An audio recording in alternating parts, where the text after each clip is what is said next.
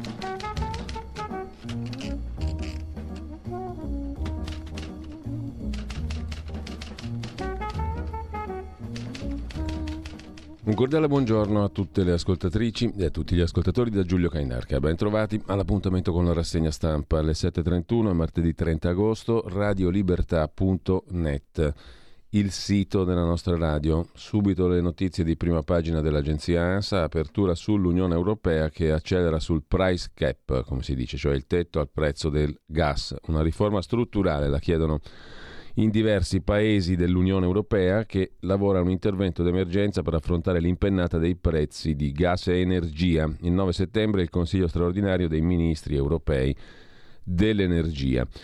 Gas e luce pressing dei partiti, il governo sta studiando gli aiuti, poi tregua Salvini-Meloni, la foto di quelli che Libero chiama gli stretti di Messina, a Messina la foto sorridente, abbracciata, abbracciati anzi i due protagonisti della foto, Salvini Meloni, Salvini ha postato l'immagine dopo l'incontro con la presidente di Fratelli d'Italia a Messina. Meloni ha detto che la foto è la migliore risposta alle invenzioni della sinistra su presunte divisioni. E ancora Salvini, io premier sarebbe un onore. Elon Musk invece interviene sulla questione energetica. Usiamo ancora petrolio e gas o la civilizzazione si sgretolerà. La transizione energetica è una grande sfida, ma serviranno decenni per completarla. Dagli Stati Uniti, Casabianca, i commenti del senatore Graham pericolosi per la democrazia. Graham è un senatore repubblicano che aveva detto ci saranno rivolte in strada se Trump sarà incriminato. Dall'Ucraina bombe sfiorano la centrale nucleare di Zaporizhia, arriva la missione AIEA dell'ONU, l'ente atomico delle Nazioni Unite, il gas chiude in calo a 272 euro con effetto Germania, poi vedremo di che si tratta. Il Financial Times torna a parlare di scommesse contro l'euro, stavolta non solo contro l'Italia, ai nuovi massimi dal marzo del 2020. Il cardinale Becciu fa sapere che la verità emergerà, il fango si scioglierà intorno a lui, il Papa mi ha invitato al concistoro, mi sono sentito riabbracciato dalla Chiesa. Cappato, Marco Cappato radicale, conferma che è stata esclusa la sua lista ovunque, ricorreremo al giudice ordinario, intervenga il governo. Raccolta firme anche tramite identità elettronica, SPID, chiede Cappato. In 24 ore 60 morti, 8.300 casi, tasso di positività Covid 13,3% e poi slitta il lancio di Artemis, il volo di prova per il ritorno sulla Luna, problemi a un motore. Si aggrava la crisi in Iraq, coprifuoco in tutto il paese. A Baghdad 12 manifestanti uccisi e un numero imprecisato di feriti dopo l'assalto al palazzo presidenziale da parte dei seguaci di Sadr, il leader sciita che ha annunciato il ritiro dalla vita politica.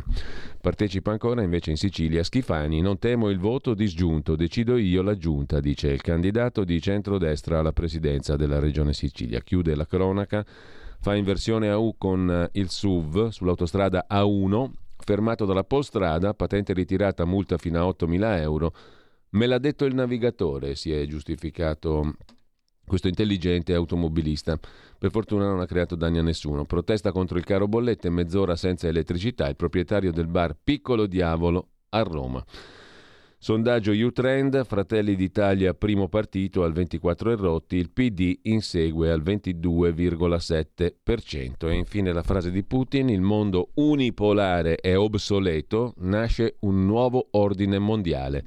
Il mondo unipolare sarà sostituito da un nuovo ordine globale basato sui principi fondamentali della giustizia e dell'eguaglianza, sul riconoscimento del diritto di ogni paese o popolo a seguire il suo percorso sovrano di sviluppo.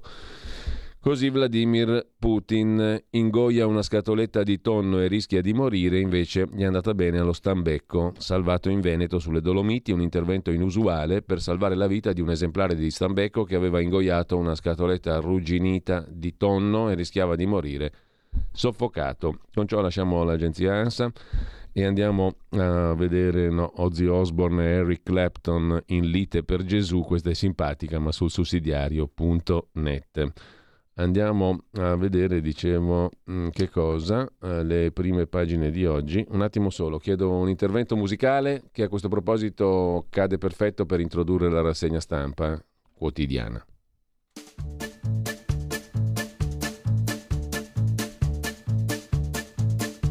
Io, Gigi, sono nato e vivo a Milano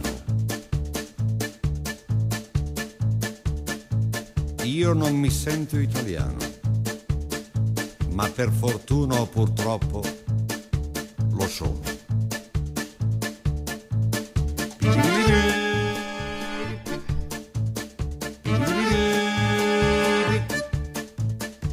Mi scusi Presidente, non è per colpa mia, ma questa nostra patria non so che cosa sia.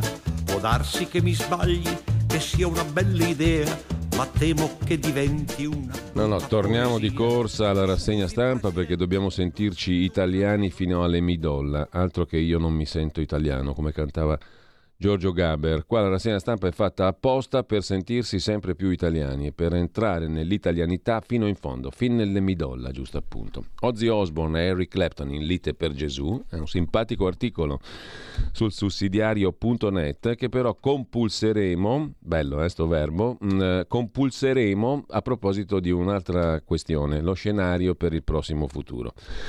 Intanto cominciamo a vedere da subito, immediatamente, immantinente, le prime pagine dei quotidiani di oggi. Corriere della Sera, apertura di questioni sul tetto del gas, qualcosa si muove, eppur si muove. Dopo le richieste dell'Italia a un tetto al prezzo del gas arrivano le prime aperture da Berlino.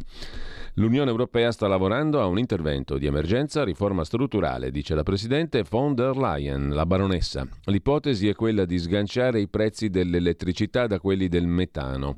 In Italia governo che cerca fondi per bollette imprese, il nodo dello scostamento di bilancio, cioè facciamo debito per pagare le bollette, continua la campagna elettorale, abbraccio e tregua tra Salvini e Meloni, ma le distanze restano, scrive il Corriere della Sera. La sfida dei voti del Nord per Letta, prima tappa il Veneto, poi Milano. E invece eh, sulla questione essenziale di come ci si presenta in pubblico, è il deputato ex sindaco di Pavia Cattaneo di Forza Italia che insegna come si vince. Il GIF di Silvio, 30 pagine, per insegnare look e postura da candidati ideali di Forza Italia. Adolfo Urso dice no a commissioni di inchiesta su Lega, Russia e compagnia bella. Eh, c'è il COPASIR, il Comitato parlamentare di controllo sui servizi. Il caro energia, le aziende che scelgono di non riaprire, se ne occupa Federico Fubini.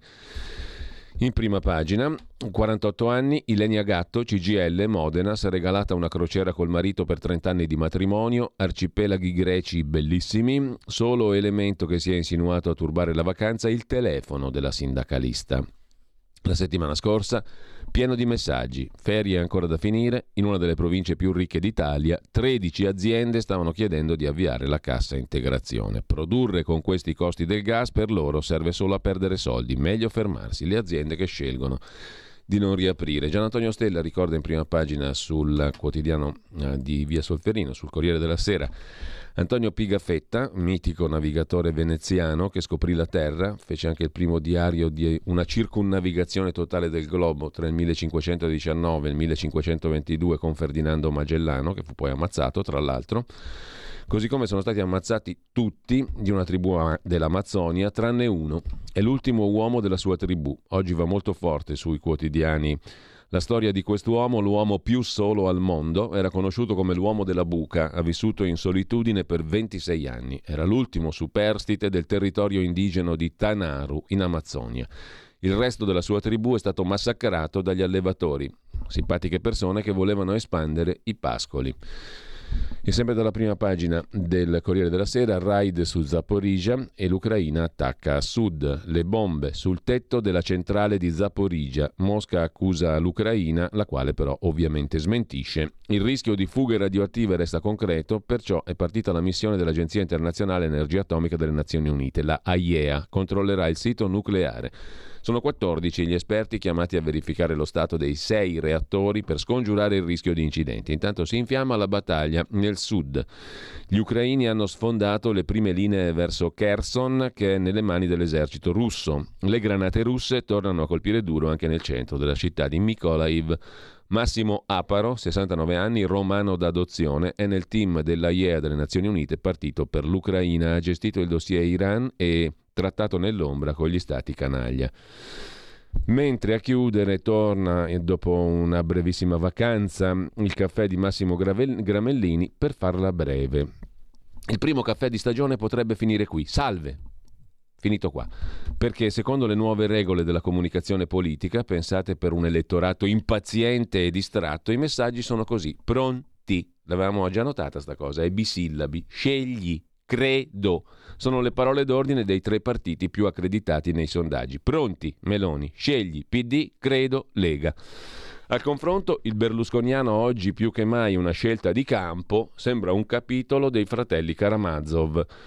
Il mio pensiero commosso va a certi slogan democristiani del passato. Cambiamento nella continuità. Voleva dire tutto e niente, ma riusciva a mettere in fila lo sproposito di dieci sillabe. Ora, non vorrei contraddire Sua Eccellenza Massimo Gramellini, l'arciprete preferito, ma mi pare che il rinnovamento nella continuità fosse uno slogan del Partito Comunista Italiano, che rinnovava ma stava in linea con il passato sovietico. Dal 56 in avanti fino a Berlinguer, quello mi sembra sia stato il concetto, mm, però posso sbagliarmi. Secondo Gramellini invece è tutt'altro, è democristiano lo slogan. In ogni caso adesso vanno di moda gli slogan brevi, il prossimo saranno le faccine.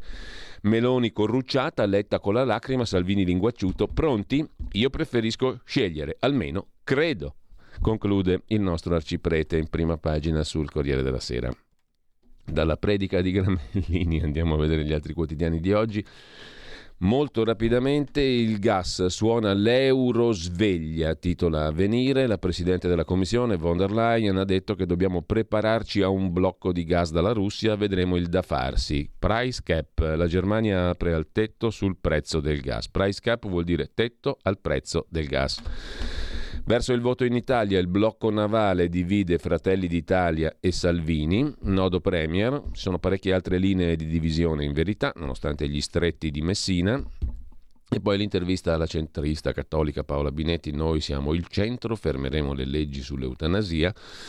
La perdonanza prolungata, il dono dell'Aquila al Papa, una straordinaria partecipazione dei fedeli, oltre 20.000 persone, il doppio del previsto, hanno assistito alle tappe della breve visita di Papa Francesco all'Aquila. Ancora più straordinario il dono del Papa all'Aquila, un anno intero di perdonanza, non un solo giorno come stabilì a suo tempo Papa Celestino V. L'indulgenza plenaria si potrà conseguire stavolta fino alla perdonanza del 2023, cioè un fatto eccezionale dal punto di vista papale. Lasciamo avvenire e andiamo a vedere il domani, forse, sì, riusciamo a vedere almeno la prima pagina perché l'edicola non ce lo carica, eccolo qua. Apertura con il piano europeo contro il caro bollette, ma Draghi in Italia non vuole fare altro debito. Si trova sulla stessa linea del suo non amico fino a ieri, Tremonti. La Presidente von der Leyen annuncia un progetto per riformare il mercato energetico europeo. Draghi la pensa come Tremonti, niente debito in più. Salvini e Conte chiedono invece lo scostamento di bilancio, cioè debito in più, contrariamente a Draghi e Tremonti. Ma il Premier è contrario, aiuti in primis alle imprese, titola il quotidiano di Carlo De Benedetti sempre sia lodato per la Olivetti. In prima pagina il progetto di Meloni che toglie potere ai cittadini col presidenzialismo, secondo la politologa Nadia Urbinati. Ma torniamo a vedere le altre prime pagine, andiamo a vedere adesso il Fatto Quotidiano di Marco Travaglio, il solito fotomontaggio, Draghi in veste del capitano Schettino. La sua nave, che poi sarebbe la nostra bella Italia, va a fondo, come più o meno ci raccontava il sommo poeta.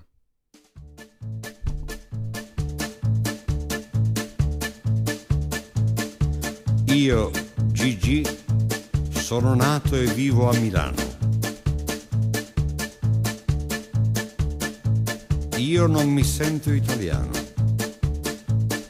E noi invece la rassegna stampa la continuiamo proprio per coltivare il senso di italianità profonda, sana, audace, gloriosa e intrepida. Il pressing dei partiti, dopo Conte pure gli altri, chiedono a Draghi il decreto, mm, però il Premier fa l'offeso. Draghi salga a bordo, capperi, ma lui mette il broncio. Titola il fatto quotidiano, cioè tutti gli chiedono di fare qualcosa per queste dannate bollette e lui mette il broncio, fa quello che si è offeso, se la tira un po' troppo prima di intervenire.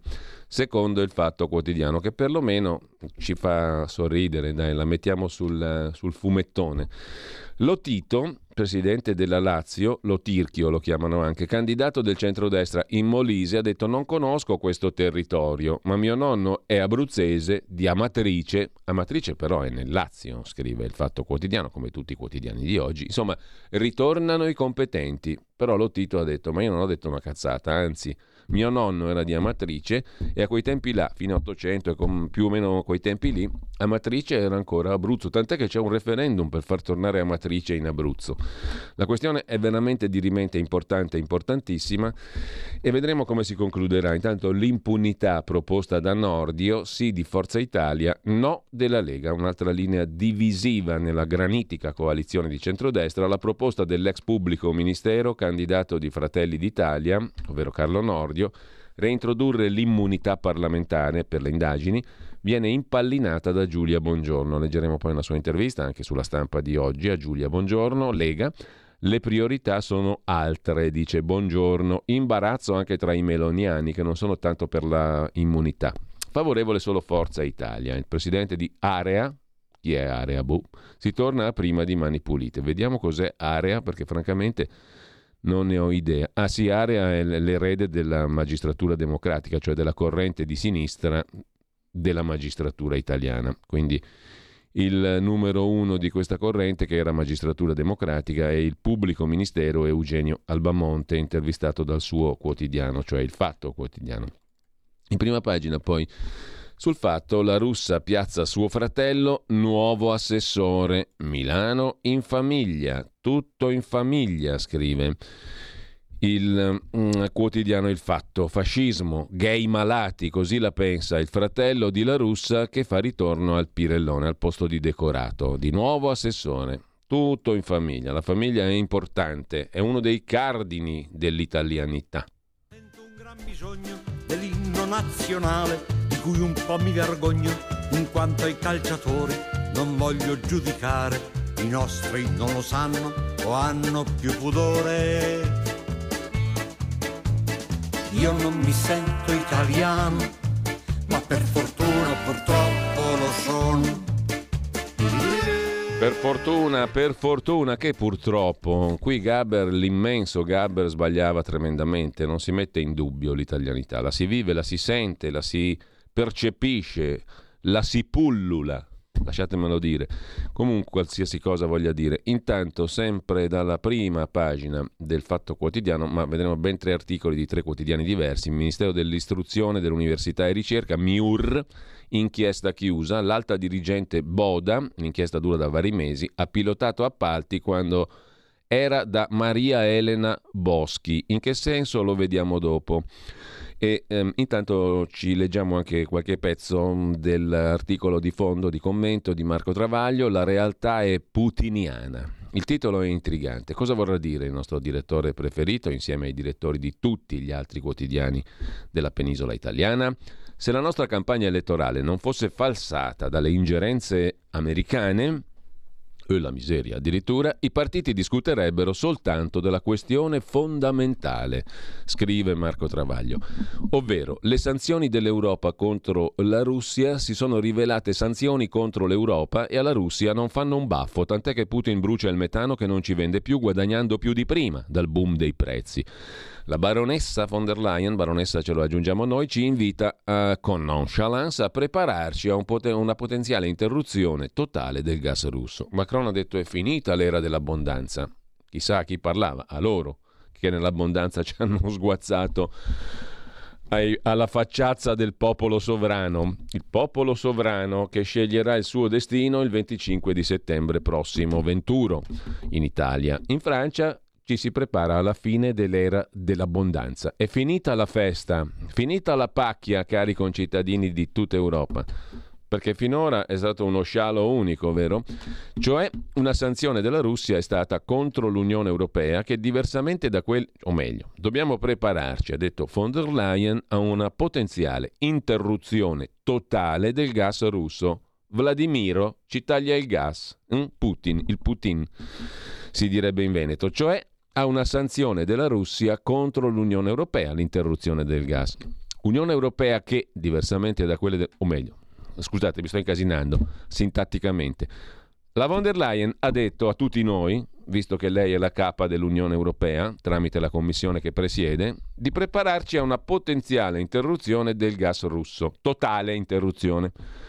Cioè questa sarebbe, scrive Travaglio, una sanzione della Russia contro l'Unione Europea che, diversamente dalle sanzioni dell'Unione Europea contro la Russia, farebbe malissimo ai destinatari, cioè a noi, che saremo autosufficienti forse tra 3-4 anni. Un disastro di queste proporzioni causato dall'insipienza delle classi dirigenti europee, inclusi i nostri migliori con la M maiuscola, i Draghi e compagnia cantante, dovrebbe monopolizzare il dibattito elettorale. I partiti dovrebbero chiedersi se non sia il caso di rivedere sanzioni che danneggiano chi le impone, mentre la presunta vittima, la Russia, se la ride. Invece ne parla solo Salvini, che appena pronuncia la parola Russia fa pensare a Savoini, al Metropole e agli accordi fra Lega e Russia Unita, capirai. Ma il tema è troppo serio, visti i danni incalcolabili che le autosanzioni stanno per provocare a migliaia di imprese che falliranno e a milioni di famiglie che sprofonderanno nella miseria più nera. Il tema è troppo serio per lasciarlo al cazzaro verde come Salvini am, viene definito amorevolmente da Travaglio da sempre. Le sanzioni dovevano accelerare il default russo e dissanguare il regime putiniano per levargli i mezzi per la guerra ucraina, scatenargli contro il malcontento popolare accelerare la caduta di Putin. E invece i russi mantengono il controllo del sud-est asiatico. La controffensiva di Kiev esiste solo sui giornali della propaganda atlantista. L'economia russa tiene botta, Putin ben saldo. A dissanguarsi è l'Unione Europea per la gioia degli unici beneficiari di questa follia collettiva, gli Stati Uniti. Lo dice il Fondo Monetario Internazionale smentendo il Consiglio dell'Unione Europea. In Russia il calo del PIL nel 2022 non sarà dell'11% ma del 6%. Siccome l'export di energia supererà di 100 miliardi di dollari quello del 2021, il totale delle esportazioni crescerà con un'inflazione vicina al 10% dell'Eurozona. Anche l'Econom- l'Economist conferma che l'Unione Europea ha confuso i sogni con la realtà. L'economia russa continua a battere le attese, la guerra delle sanzioni non va come previsto, ha scritto l'Economist. E dopo lo shock iniziale il sistema finanziario si è stabilizzato e la Russia sta trovando nuovi fornitori, inclusa la Cina. Intanto in Europa la crisi energetica potrebbe innescare una recessione, scrive ancora l'Economist. La recessione, conclude Travaglio, renderà sempre più impopolare il sostegno militare all'Ucraina, vista la sua conclamata inutilità.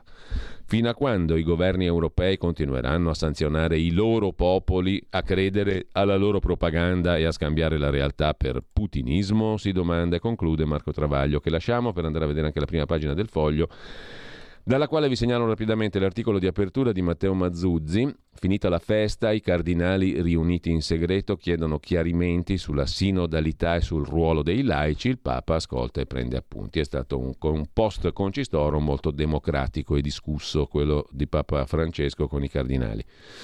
E vi segnalo anche dalla prima pagina del foglio di oggi un un breve articolo su Salvini che implora Draghi, ma lui sul gas non illude e ricorda, ora mi vogliono dare i pieni poteri, quindi il foglio come il fatto ci racconta di un Draghi che fa il superiore, se la tira un po' e non ehm, accede subito, non dice ok alle richieste dei partiti, della Lega in primis, eh, di far qualcosa per le bollette. Mentre l'Andreas Version di Andrea Marcenaro ci accompagna dalle parti di Enrico Letta. Si è sghignazzato, senza ritegno, e perfino più a sinistra che a destra sul compagno Enrico Letta. Per un suo manifesto elettorale diviso sciaguratamente a metà, con il quale sono stati allagati i social network. Con Putin, con l'Europa, scegli. Manifesto di Enrico Letta, da una parte in grigio-nero con Putin, dall'altra parte in rosso con l'Europa, dove sta il PD corretto, giusto, sano, bello, buono e positivo, scegli. Come a dire, sei un cretino se scegli la parte negativa, è ovvio.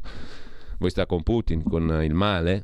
Scegli il bene. Rosso di qua, il bene, nero di là. E in evidenza la faccia del conducator, cioè Enrico Letta. Quale imbattibile cazzata, scrive Andrea Marcenaro. Eppure no, Nemmeno in questo caso è apparso elegante maramaldeggiare sopra un errore di comunicazione del caposquadra, destinato tra l'altro a scomparire sotto una valanga, il povero Letta.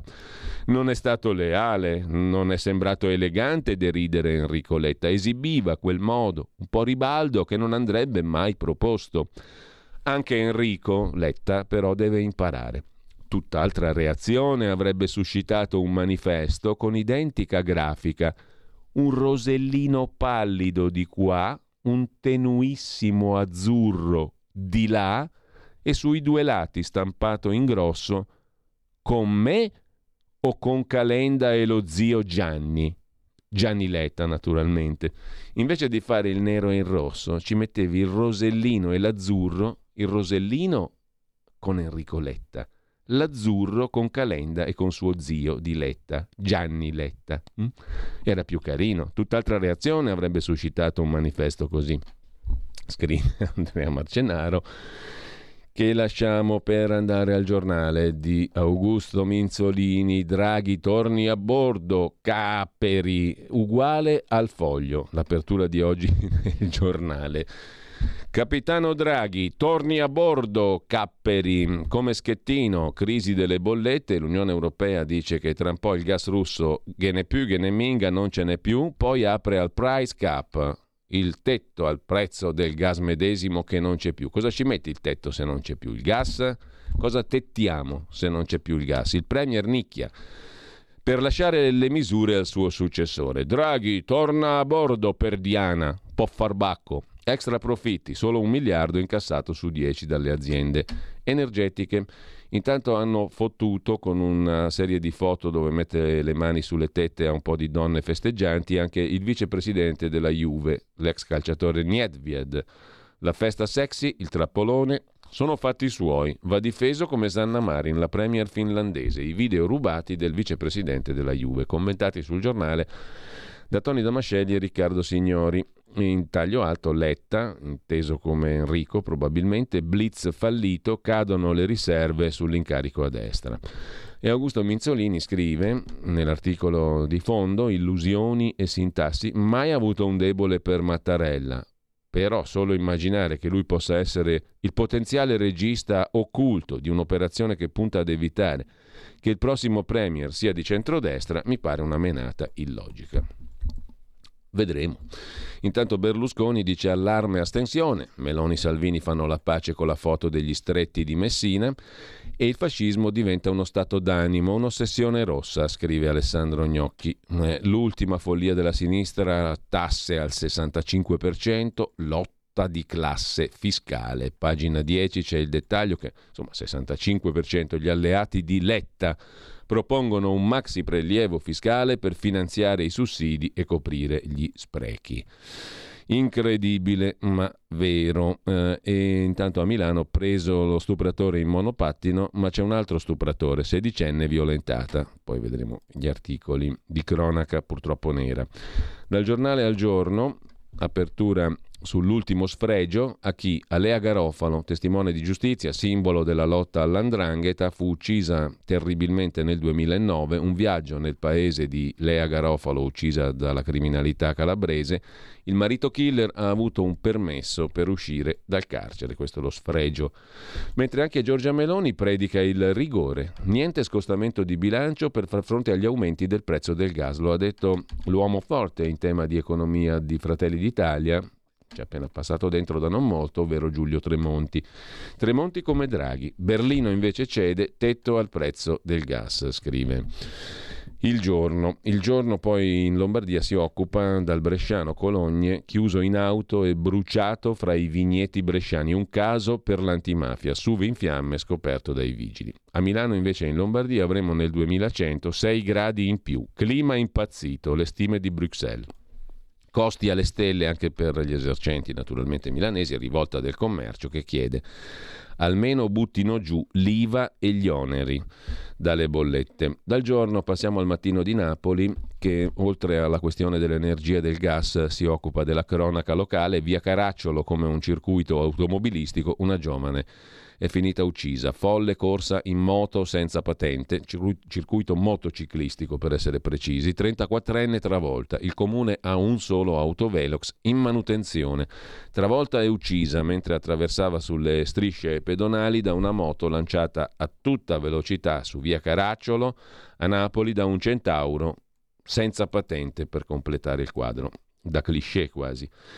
Il mattino lo lasciamo per andare al messaggero, il confratello caltagironiano, dieci giorni per gli aiuti sul gas è il titolo d'apertura, Meloni e Salvini abbracciati a Messina, la giustizia una riforma da completare e poi la questione che il messaggero ha posto in evidenza già ieri, tessere senza chip. Visite a rischio per cliniche e ASL, protesta delle aziende sanitarie, lo stop alla digitalizzazione ostacola le prenotazioni.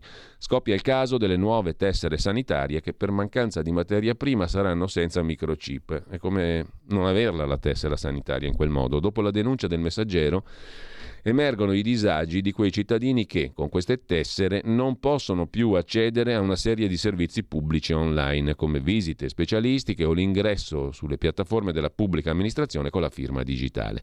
Protestano le ASL e l'associazione che raggruppa cliniche e ospedali privati. Da Rovigo, invece, uccide il marito, getta il corpo nel fiume, aveva un amante, l'ho fatto a pezzi. Confessa ai pubblici ministeri, ma la rivale non è mai esistita, non esisteva. Lasciamo con ciò il messaggero e andiamo a vedere anche la prima pagina del Tempo di Roma. Non è un paese per giovani, promesse elettorali è il titolo d'apertura, la sinistra litiga sulle misure per le nuove generazioni, ma i disoccupati aumentano, studi gratis, mutui agevolati, l'idea del PD che al governo però non ha mai fatto nulla. Fratoianni propone l'educazione sessuale già dalle elementari e Grillo vuole il voto a 16 anni. Alle pagine 2 e 3 c'è una carrellata delle proposte politiche e dei politicanti candidati a caccia della meglio gioventù. Soldi a pioggia dalla sinistra, mutui agevolati per la prima casa, sostegno economico agli studi per tutti, autobus gratuiti. Salvini rivuole la, le- la leva, non la lega, la leva obbligatoria Grillo il voto a 16 anni, per il leader della Lega anche via il numero chiuso a medicina, insomma le promesse sui giovani nei programmi elettorali. La gaff di Lottito su Amatrice, l'abbiamo già vista, secondo lui non è una gaffa, è storia. La legge proposta da Meloni, prima casa non pignorabile, lo vedremo meglio dopo. Draghi spera nell'Europa per il tetto al prezzo del gas. A rischio 50.000 imprese agricole nel Lazio. Col diretti Lazio lancia l'allarme, 50.000 imprese agricole tra pandemia, siccità, guerra, caro bollette sono nella bufera. In agricoltura i rincari sono arrivati al 170% per il concime, 90% in più per il mangime, 300% in più per l'irrigazione. Nella filiera alimentare il record spetta alla plastica che costa addirittura il 70% in più. Appalti gonfiati al Ministero dell'Istruzione, Università e Ricerca, 15 gli indagati. Anche il tempo mette la notizia in prima pagina. Mentre a scuola è risarcita la professoressa cacciata, il Ministero pagherà un indennizzo per mobbing all'insegnante. Pagina 24, il quotidiano romano poi si occupa in dettaglio della vicenda. La Cassazione ha dato ragione a una professoressa di latino e greco del liceo classico Augusto per mobbing sarà risarcita. È stata perseguitata per anni dai dirigenti dell'istituto scolastico con illegittimi provvedimenti disciplinari. Lasciamo con ciò il tempo e andiamo a vedere anche Repubblica. Apertura sul gas, ora Berlino apre al tetto. Poi Serena Williams, tennista, ha vinto 23 tornei del Grande Slam. Il canto del cigno, del cigno nero, diventato l'idolo d'America. E poi ancora Draghi preferisce puntare su Bruxelles per quanto concerne il gas, fa lo schettino, torni a bordo, gli dicono il giornale e il fatto quotidiano oggi, Kiev, l'Ucraina lancia a Kherson l'offensiva antirussa, È morto l'uomo più solo del mondo, da 26 anni era in fuga nell'Amazzonia, poveraccio, e il PPE sdogana Meloni, ma prova a bloccare Salvini. Poi vedremo questo, uh, questa anticipazione, questa specie di retroscena da Bruxelles di Claudio Tito su Repubblica. Le manovre del centrodestra su Mattarella e con questo ne abbiamo a sufficienza. Su, passiamo alla consorella, la stampa Agnelli Elkan. Gas all'est la consorella di Repubblica, gas alle stelle si muove l'Europa, poi l'intervista a Di Maio che propone un tagliabollette da 13 miliardi, Berlino che manda l'SMS a Cingolani, l'SMS, che roba antica, noi pronti all'accordo, dicono i tedeschi legati agli SMS ancora una volta. Freud scrisse a Herzl, la politica deve sognare, così la stampa mentre Gianrico Carofiglio si occupa della gentilezza, un'arte marziale contro le liti. Carofiglio è sempre molto gentile quando va in tv, gentilissimo, è l'emblema della gentilezza, l'ex magistrato e romanziere, scrittore e eh, deputato PD. Se una clip su TikTok conta più di un figlio, il bambino col costume giallo che siede alla guida del motoscafo a Napoli lanciato a tutta velocità. Ogni tanto prova a mettersi in piedi per scrutare l'orizzonte. Lui non ci vede, dice papà non ci vedo qua a guidare sto motoscafo. E il papà vai, vai tranquillo, sono io il tuo capitano, altro che schettino. Mentre sempre dalla prima pagina della stampa di oggi il saluto della figlia ad Alberto Balocco. Siamo fortunati ad averti avuto. Fortuna è l'ultima parola a cui viene da pensare e invece sì, fortuna. Abbiamo avuto la fortuna di essere parte della tua splendida vita, di avere te come padre, marito, amico, fratello, collega e leader. Così si è ricordato. Alberto Balocco morto um, per un fulmine um, in mountain bike. Il saluto della figlia in quel di Fossano Cuneo. E chiudiamo con la DAD, il sabato, un delitto, la scuola è partecipazione, scrive Gianni Oliva sulla stampa. Andiamo a vedere anche la verità di Maurizio Belpietro. Apertura dedicata a tutti i disastri della sinistra che adesso dà lezioni sul gas. I veri padri del pasticcio in cui ci siamo infilati sono loro, i sinistri. In Europa comandano loro, non hanno risolto nulla. L'aumento della nostra dipendenza da Mosca c'è stato con Monti e Letta. Anche Calenda sul rigassificatore in Friuli ha remato contro. Ora fingono di avere soluzioni. Il governo intanto va verso la cassa integrazione gratuita per le aziende che subiranno razionamenti. La foto d'apertura della verità di stamani è dedicata al presidente ucraino Zelensky, minacce, attacchi, accuse di catastrofi a Zaporizhia, la centrale nucleare, anche l'Ucraina gioca sporco, titola La verità. In taglio alto il pezzo di Daniele Capezzone. Basta alibi sul gas. Se Draghi ha il braccino, il Parlamento si dia una mossa. Il Parlamento può agire emendando il decreto aiuti una volta trovata l'intesa politica per far fronte all'aumento del costo dell'energia. Trump denuncia all'ONU, la Germania è legata allo zar, denunciava Trump nel 2018, la Germania è troppo legata alla Russia, ma per i media erano solo fake news, ricorda Stefano Graziosi. Assemblea delle Nazioni Unite 2018, Donald Trump accusa dal pulpito più importante del mondo la Germania. È troppo dipendente, dice Trump, dal gas russo. Se non cambia rotta saranno guai. I diplomatici tedeschi deridevano Trump allora. I media statunitensi lo accusavano di fake news. Oggi quel discorso di Trump sembra quasi profetico, scrive Stefano Graziosi sulla verità, che poi si occupa a centropagina della vera storia dei protocolli sulle cure Covid, documento per documento, ecco come il Ministero ha tardato a inserire gli antinfiammatori tra le terapie. Parlano i parenti delle vittime. Intanto la Cambogia, niente po' di meno, è pronta alla sesta dose. In arrivo i nuovi vaccini, test incompleti. Ma come provano le circolari che la verità pubblica oggi, gli antinfiammatori sono stati inseriti fra le terapie domiciliari nei protocolli soltanto ad aprile del 21 e la vigile attesa ha ucciso, lo raccontano i parenti delle vittime alla verità. Intanto un paese segue il modello Speranza, la Cambogia, pronta alla sesta dose. Non ci sono più microchip, sono a rischio le carte di identità e i bancomat, un altro disagio per i cittadini, titola anche la verità dopo che il messaggero ha messo ieri in prima pagina la questione. Francesco Borgonovo si occupa del razzismo accettabile, attori bianchi messi al bando in Nigeria.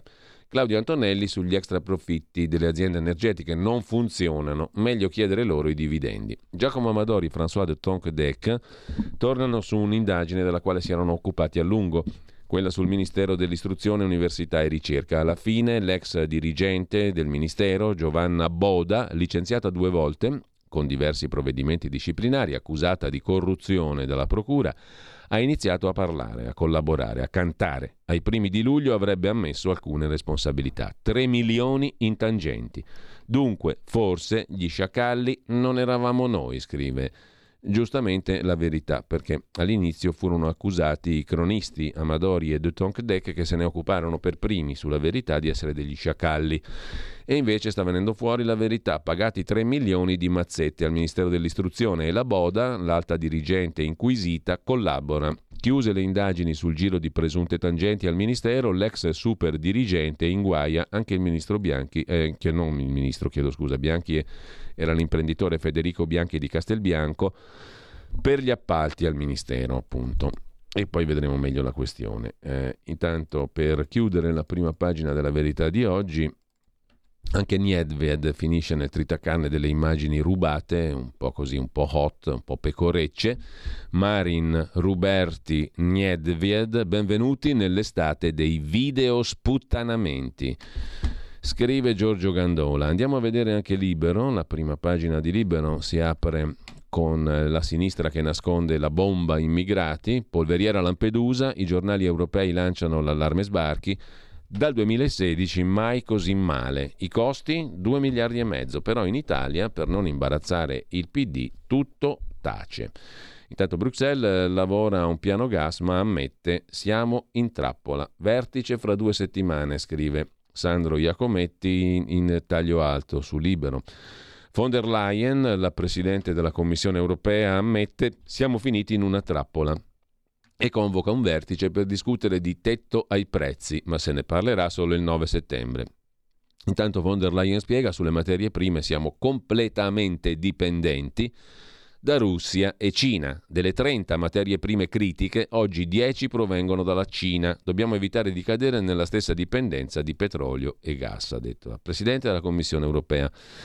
Ci sono anche gli stretti di Messina in prima pagina, cioè Giorgia Meloni e Matteo Salvini ieri si sono incontrati a Messina, hanno fatto una bella foto tutti belli sorridenti, commenta Francesco Storace in prima pagina e a pagina 9 di Libero. Il PD muto. Chissà cosa doveva dire il PD di questo abbraccio Salvini-Meloni. I due leader si incontrano e smentiscono le balle della sinistra su presunte divisioni. Uniti si vince. E sempre dalla prima pagina di Libero, se aiutano i Dem le ingerenze estere non scandalizzano, socialisti europei scatenati. Eh, siamo fregati, anzi ci siamo fregati con le nostre mani, scrive Alessandro Sallusti. Il problema non è solo Putin, è complesso, ma ieri un amico, imprenditore, scrive il direttore di Libero, mi ha raccontato che la sua grossa azienda produce, grazie agli investimenti fatti in passato sui pannelli solari, un discreto surplus di energia rispetto alle sue necessità. Questo surplus per contratto finisce al gestore energetico, il quale lo vende sul mercato agli astronomici prezzi di oggi, quando lui lo darebbe volentieri, se gli fosse possibile, ai suoi colleghi in difficoltà anche gratis. Non è che il mio amico imprenditore può risolvere lui il problema ma, scrive Sallusti, resta un mistero perché non possa dare il suo contributo, piccolo o grande, perché qualcuno debba speculare sulla sua lungimiranza e generosità. Burocrazia, cinismo, stupidità. Questo dell'energia che manca è un mistero che neppure la guerra in Ucraina e le pazzie di Putin spiegano. Che qualcosa non torni se ne è accorto anche Elon Musk, magnate visionario dell'auto elettrica. Il mondo, ha detto, deve continuare a estrarre petrolio e gas per sostenere la civiltà sviluppando fonti di energia sostenibili, ha detto ieri. Realisticamente, ha detto Elon Musk, penso che dobbiamo usare petrolio e gas a breve termine perché altrimenti la civiltà crollerà. Realisticamente, scrive Alessandro Sallusti, penso che a crisi eccezionali si debba rispondere con provvedimenti altrettanto straordinari. Altro che manfrine su dove ancorare le navi con i rigassificatori. Certo, le sanzioni a Putin creano problemi, Ma vogliamo parlare dei problemi che ancora ci creano la guerra d'Abissinia, quella d'Etiopia, anni 30 del Novecento, per le quali paghiamo tasse sulla benzina? Le tasse. La Spagna ha detassato ai minimi termini le bollette e gli spagnoli respirano. Francia e Germania hanno riavviato centrali a carbone, qualcosa fanno. Croazia perfora l'Adriatico come un gruviera e il gas se lo prende. Insomma, Draghi o non Draghi, qualcuno ci spiega perché noi non stiamo facendo nulla? E perché il mio amico non può fare ciò che vuole dell'energia che produce alla faccia di Putin? Putin non è la causa, è l'effetto della nostra crisi e delle nostre debolezze. Scrive Alessandro Sallusti in prima pagina su Libano. E adesso andiamo a vedere anche la prima pagina, ci siamo, del quotidiano di Sicilia di Carlo Alberto Tregua, una regione siciliana da rivoluzionare, priorità a bilanci, progetti, cantieri e rifiuti. Primo forum del quotidiano di Sicilia con i candidati alla presidenza, le strategie nel programma di Cateno De Luca, già sindaco di Messina. A proposito di Messina, Salvini Meloni, un selfie, scaccia crisi e poi un classico, il ritorno a scuola, i prezzi dei libri mentre sempre dal primo piano mm, del quotidiano di Sicilia c'è l'attenzione alle regionali, il candidato Schifani in Sicilia suona la carica, il centrodestra è compatto, dice Schifani dopo l'incontro lampo a Messina tra Salvini Meloni. Ehm, con ciò lasciamo anche il quotidiano di Sicilia, andiamo a vedere Italia oggi. Evasione, il fisco rifà i conti è il titolo d'apertura. Cosa si riferisce il quotidiano di, di Pierluigi Magnaschi? Tra pandemia e crisi energetica, l'obiettivo del Ministero delle Finanze e dell'Agenzia delle Entrate per il 2022 è di incassare 14 miliardi e 400 milioni, quasi un miliardo e mezzo meno rispetto all'importo inizialmente fissato, scrive Italia Oggi. Anche la Banca Centrale Americana sbaglia.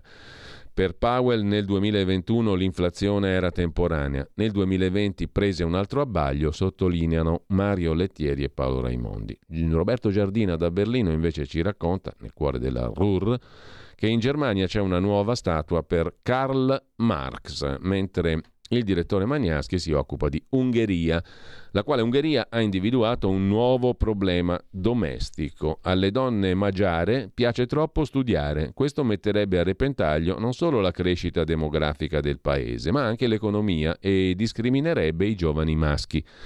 La stupefacente teoria è sostenuta in un rapporto dell'Ufficio Revisori Economici del Parlamento guidato da Orban il rapporto sottolinea che nell'ultimo decennio nelle università ungheresi la percentuale di donne iscritte si è attestata al 54,5% e nel frattempo gli studenti maschi abbandonano le università a un tasso più elevato. Secondo lo studio, chiamiamolo così, questo vuol dire che un domani l'Ungheria sarà popolata da troppe donne istruite che non troveranno uomini alla loro altezza e quindi non si sposeranno e non faranno figli.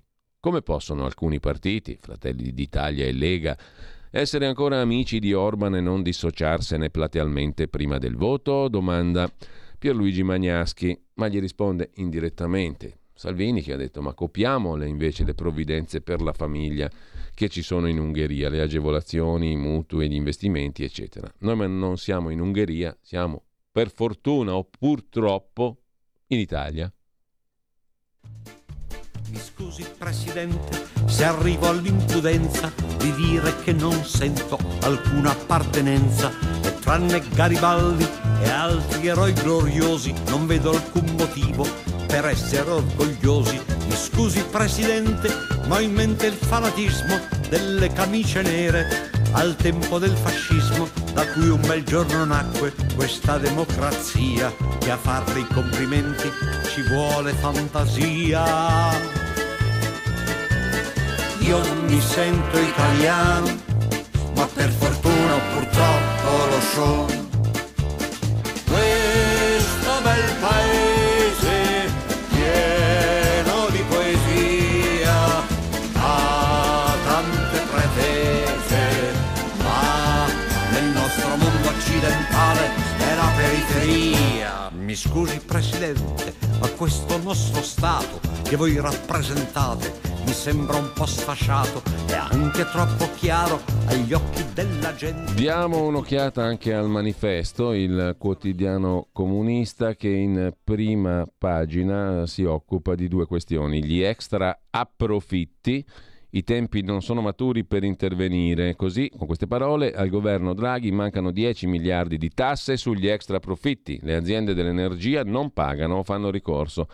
La Germania apre al tetto europeo del prezzo del gas, ma ci vorrà tempo, mentre la speculazione inghiotte tutto, scrive il manifesto in prima pagina. Poi risparmio energetico e DAD, è già caos scuola, il Ministero invia alle scuole il vademecum, tanti dubbi, le interrogativi. La scelta che fa più discutere è la rinuncia alla didattica digitale integrata per gli alunni positivi a casa. La norma è tuttora in vigore e le famiglie potrebbero tornare a chiederne l'applicazione. Salvini Meloni e scontro sui migranti, blocco navale dice lei, forse meglio di no, dice lui e in taglio alto colpi di obice sul tetto di Zaporizia, scrive il manifesto. Andiamo a vedere anche rapidamente se lo troviamo al volo pure il riformista. Se riusciamo a beccarlo, sì, eccolo qua. Il riformista apre con i partiti e la crisi del gas. Anche lui, complicata per noi, meglio se ne occupi Draghi, dicono i partiti. Che sfigati, commenta Piero Sansonetti, questi partitanti che non sono capaci di fare nulla. Garantismo a Dio, anche Nordio vuole la galera, guerra a chi si droga, ha dichiarato l'anziano ex magistrato candidato di Fratelli d'Italia. Mentre in America, come propone Berlusconi in Italia, la assoluzione inappellabile c'è già, scrive Giuseppe Di Federico in prima pagina sul riformista. Diversi giornali hanno criticato Berlusconi per la sua proposta, ma Bisogna ricordare che il divieto d'appello con, sulle sentenze di assoluzione da parte del pubblico ministero è un istituto creato 231 anni fa. Fa parte di un insieme di diritti costituzionali riconosciuti al cittadino degli Stati Uniti nei confronti del governo. Si tratta del Bill of Rights approvato nel 1791. Questa previsione costituzionale muove dalla constatazione che il pubblico ministero ha a sua disposizione molti più poteri e risorse del cittadino e che per ciò stesso non vi sia né possa esservi una eguaglianza tra le parti del processo penale e quindi è necessario tutelare la parte più debole, cioè se tu vieni assolto non può fare nessuno appello, o meglio il pubblico ministero che ti ha chiesto la tua condanna mentre tu sei stato assolto non può più fare appello. In America la assoluzione inappellabile già esiste, come propone Silvio Berlusconi, scrive il quotidiano diretto da Piero Sansonetti. Adesso andiamo invece agli scenari, ai fantascenari, alla politica politicante, introdotti però in questa nostra bella Italia dal grande, dal grandissimo, dall'immenso, lui che stiamo ascoltando con grande gioia, profitto e riflessione stamattina. Appassionati di ogni discussione, persino in Parlamento c'è un'aria incandescente, si scannano su tutto e poi non cambia niente. Io non mi sento italiano, ma per fortuna purtroppo lo sono Gaber cantava si scannano su tutto ma poi non cambia niente anche in Parlamento. Invece no, il 25 di settembre si ha l'occasione storica di cambiare. Dico tutto, non una robetta, una riformicchia, robe parziali, tutto. Il 25 settembre il cittadino italiano con la sua bella scheda da mettere nell'urna ha l'occasione di cambiare tutto dobbiamo dire, ma a parte il disfattismo noi siamo quel che siamo e abbiamo anche un passato che non dimentichiamo. Mi scusi Presidente, ma forse noi italiani per gli altri siamo solo spaghetti e mandolini. Allora qui mi incazzo, son fiero e me ne vanto, gli sbatto sulla faccia, cos'è il rinascimento? Questa è bella, eh? gli sbatto sulla faccia cos'è il rinascimento, cioè 600, 500 e passa anni fa. Interessante. Torniamo all'oggi. Cosa ci scrive quel furbacchione di Roberto D'Agostino, ben informato, ben addentro nei palazzi della sempiterna, immarcescibile Roma?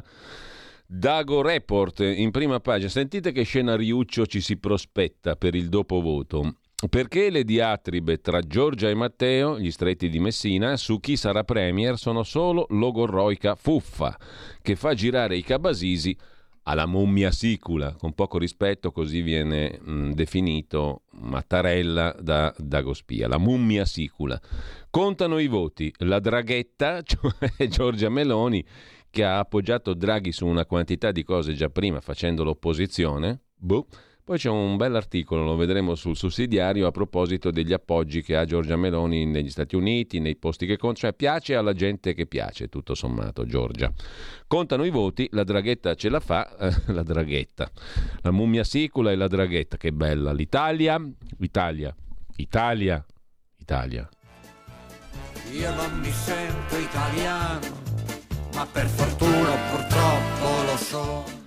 Dunque, contano i voti, la draghetta ce la fa se almeno uno dei due, Lega e o Forza Italia, non fa completamente flop e tiene sui voti per lei. Tipo Lega intorno al 14 o Forza Italia al 7-8, ipotesi entrambe difficili, soprattutto per la Lega che viaggia intorno all'11. Tuttavia, i guai arriveranno anche nel caso che il truce, cioè Salvini, la draghetta, il truce e la mummia sicula arrivi, al 15% e il banana, e te poteva mancare il banana, cioè Berlusconi al 10%. Le variabili sono tante, ma tutte spingono contro Meloni Premier e l'insediamento di un governo di salute pubblica o emergenza nazionale. Insomma, scrive Dagospia, sentite qua che bello, dai, facciamo un po' di gossip. Mattarella è straincazzato. Ha accolto con irritazione la dichiarazione di Giorgia Meloni che da brava patriota non conosce la Costituzione del suo paese, la meravigliosa Italia, e l'ha gettato nella mischia della campagna elettorale. Se vinciamo le elezioni, ha detto la Draghetta, Mattarella non può non indicarmi come premier. Poi ieri il Colle, la mummia sicula, ha lanciato un secco comunicato per farci sapere che Marzio Breda Quirinalista del Corriere della Sera non è più la persona che gode della massima fiducia di Mattarella. E ha puntualizzato: Non mettete di mezzo il mio nome, please, ha detto la mummia. Messaggio che va girato anche all'attenzione dell'editorialista di Repubblica Stefano Folli, scrive Dagospia. Del resto, Stare a discutere oggi su chi occuperà la poltrona di Presidente del Consiglio è un compito vacuo. Queste sono le prime vere elezioni in Italia post pandemia. In tutti i paesi occidentali nei quali si è votato, dopo la strage Covid, ci sono state grosse sorprese. Alla fine ciò che conta saranno i numeri. Ad esempio, se come sembra la Meloni arriva anche al 27%, ma lo fa cannibalizzando Lega e Forza Italia, rischia di fare la fine di Bersani nel 13. Ha l'incarico ma non fa il governo perché Berlusconi di sicuro si sfila dall'alleanza. Altro scenario, la novella Draghetta ce la fa se almeno uno dei due, Lega e o Forza Italia, non fa completamente flop e tiene tipo Lega al 14, Forza Italia al 7-8, ipotesi difficili per la Lega soprattutto che viaggia intorno all'11, Salvini non ha sfondato al sud. Ma i guai, scrive ancora Dagospia, per la coalizione arriveranno anche nel caso che Salvini arrivi al 15% e Berlusconi al 10 perché verrà la golosissima tentazione di fare una federazione tra i due partiti, la somma dei quali scavalcherà i numeri di Fratelli d'Italia. A quel punto vorranno comandare loro, i maschietti, premier in primis. Le variabili sono della guerra fraticida sono tante, ma tutte spingono contro Meloni Premier l'insediamento di un governo di salute pubblica, o meglio di emergenza nazionale e con gli scazzi che volano sarà divertente assistere al primo atto del nuovo Parlamento, l'elezione del Presidente della Camera che va all'opposizione e del Presidente del Senato, promesso da Salvini Ronzulli all'85enne Berlusconi per fargli mollare il governo Draghi. Ecco perché le diatribe tra i futuri vincitori su chi salirà a Palazzo Chigi sono logorroica fuffa che fa girare i cabasisi alla mummia sicula bel paese, forse poco saggio, ha le idee confuse, ma se fossi nato in altri luoghi poteva andarmi peggio. Mi scusi Presidente, ormai ne ho dette tante, c'è un'altra osservazione che credo sia importante. Rispetto agli stranieri noi ci crediamo meno, ma forse abbiamo capito che il mondo è un teatrino mi scusi Presidente, lo so che non gioite se il grido Italia Italia c'è solo alle partite, ma un po' per non morire o forse un po' per celia. Abbiamo fatto l'Europa, facciamo anche l'Italia. Io non mi sento italiano, ma per fortuna purtroppo lo sono. Io non mi sento italiano, per fortuna purtroppo, per fortuna purtroppo, per fortuna, per fortuna lo sono.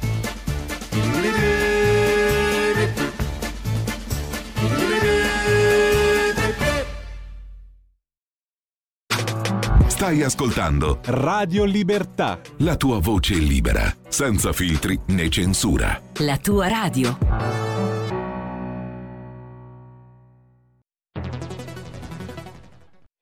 C'è chi te la racconta sbagliata e chi te la racconta male. C'è chi te la racconta tagliata e chi te la racconta al contrario e chi non te la racconta affatto. QDS te la racconta giusta. Ogni giorno la tua terra, il suo presente, le sue attese, la sua volontà di rinascita. Leggi, abbonati, scegli il quotidiano di Sicilia. L'informazione giusta per crescere insieme.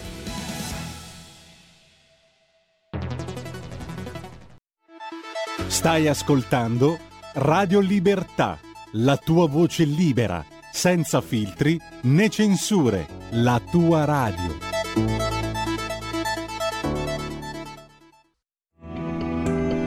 Il meteo.it presenta le previsioni del giorno.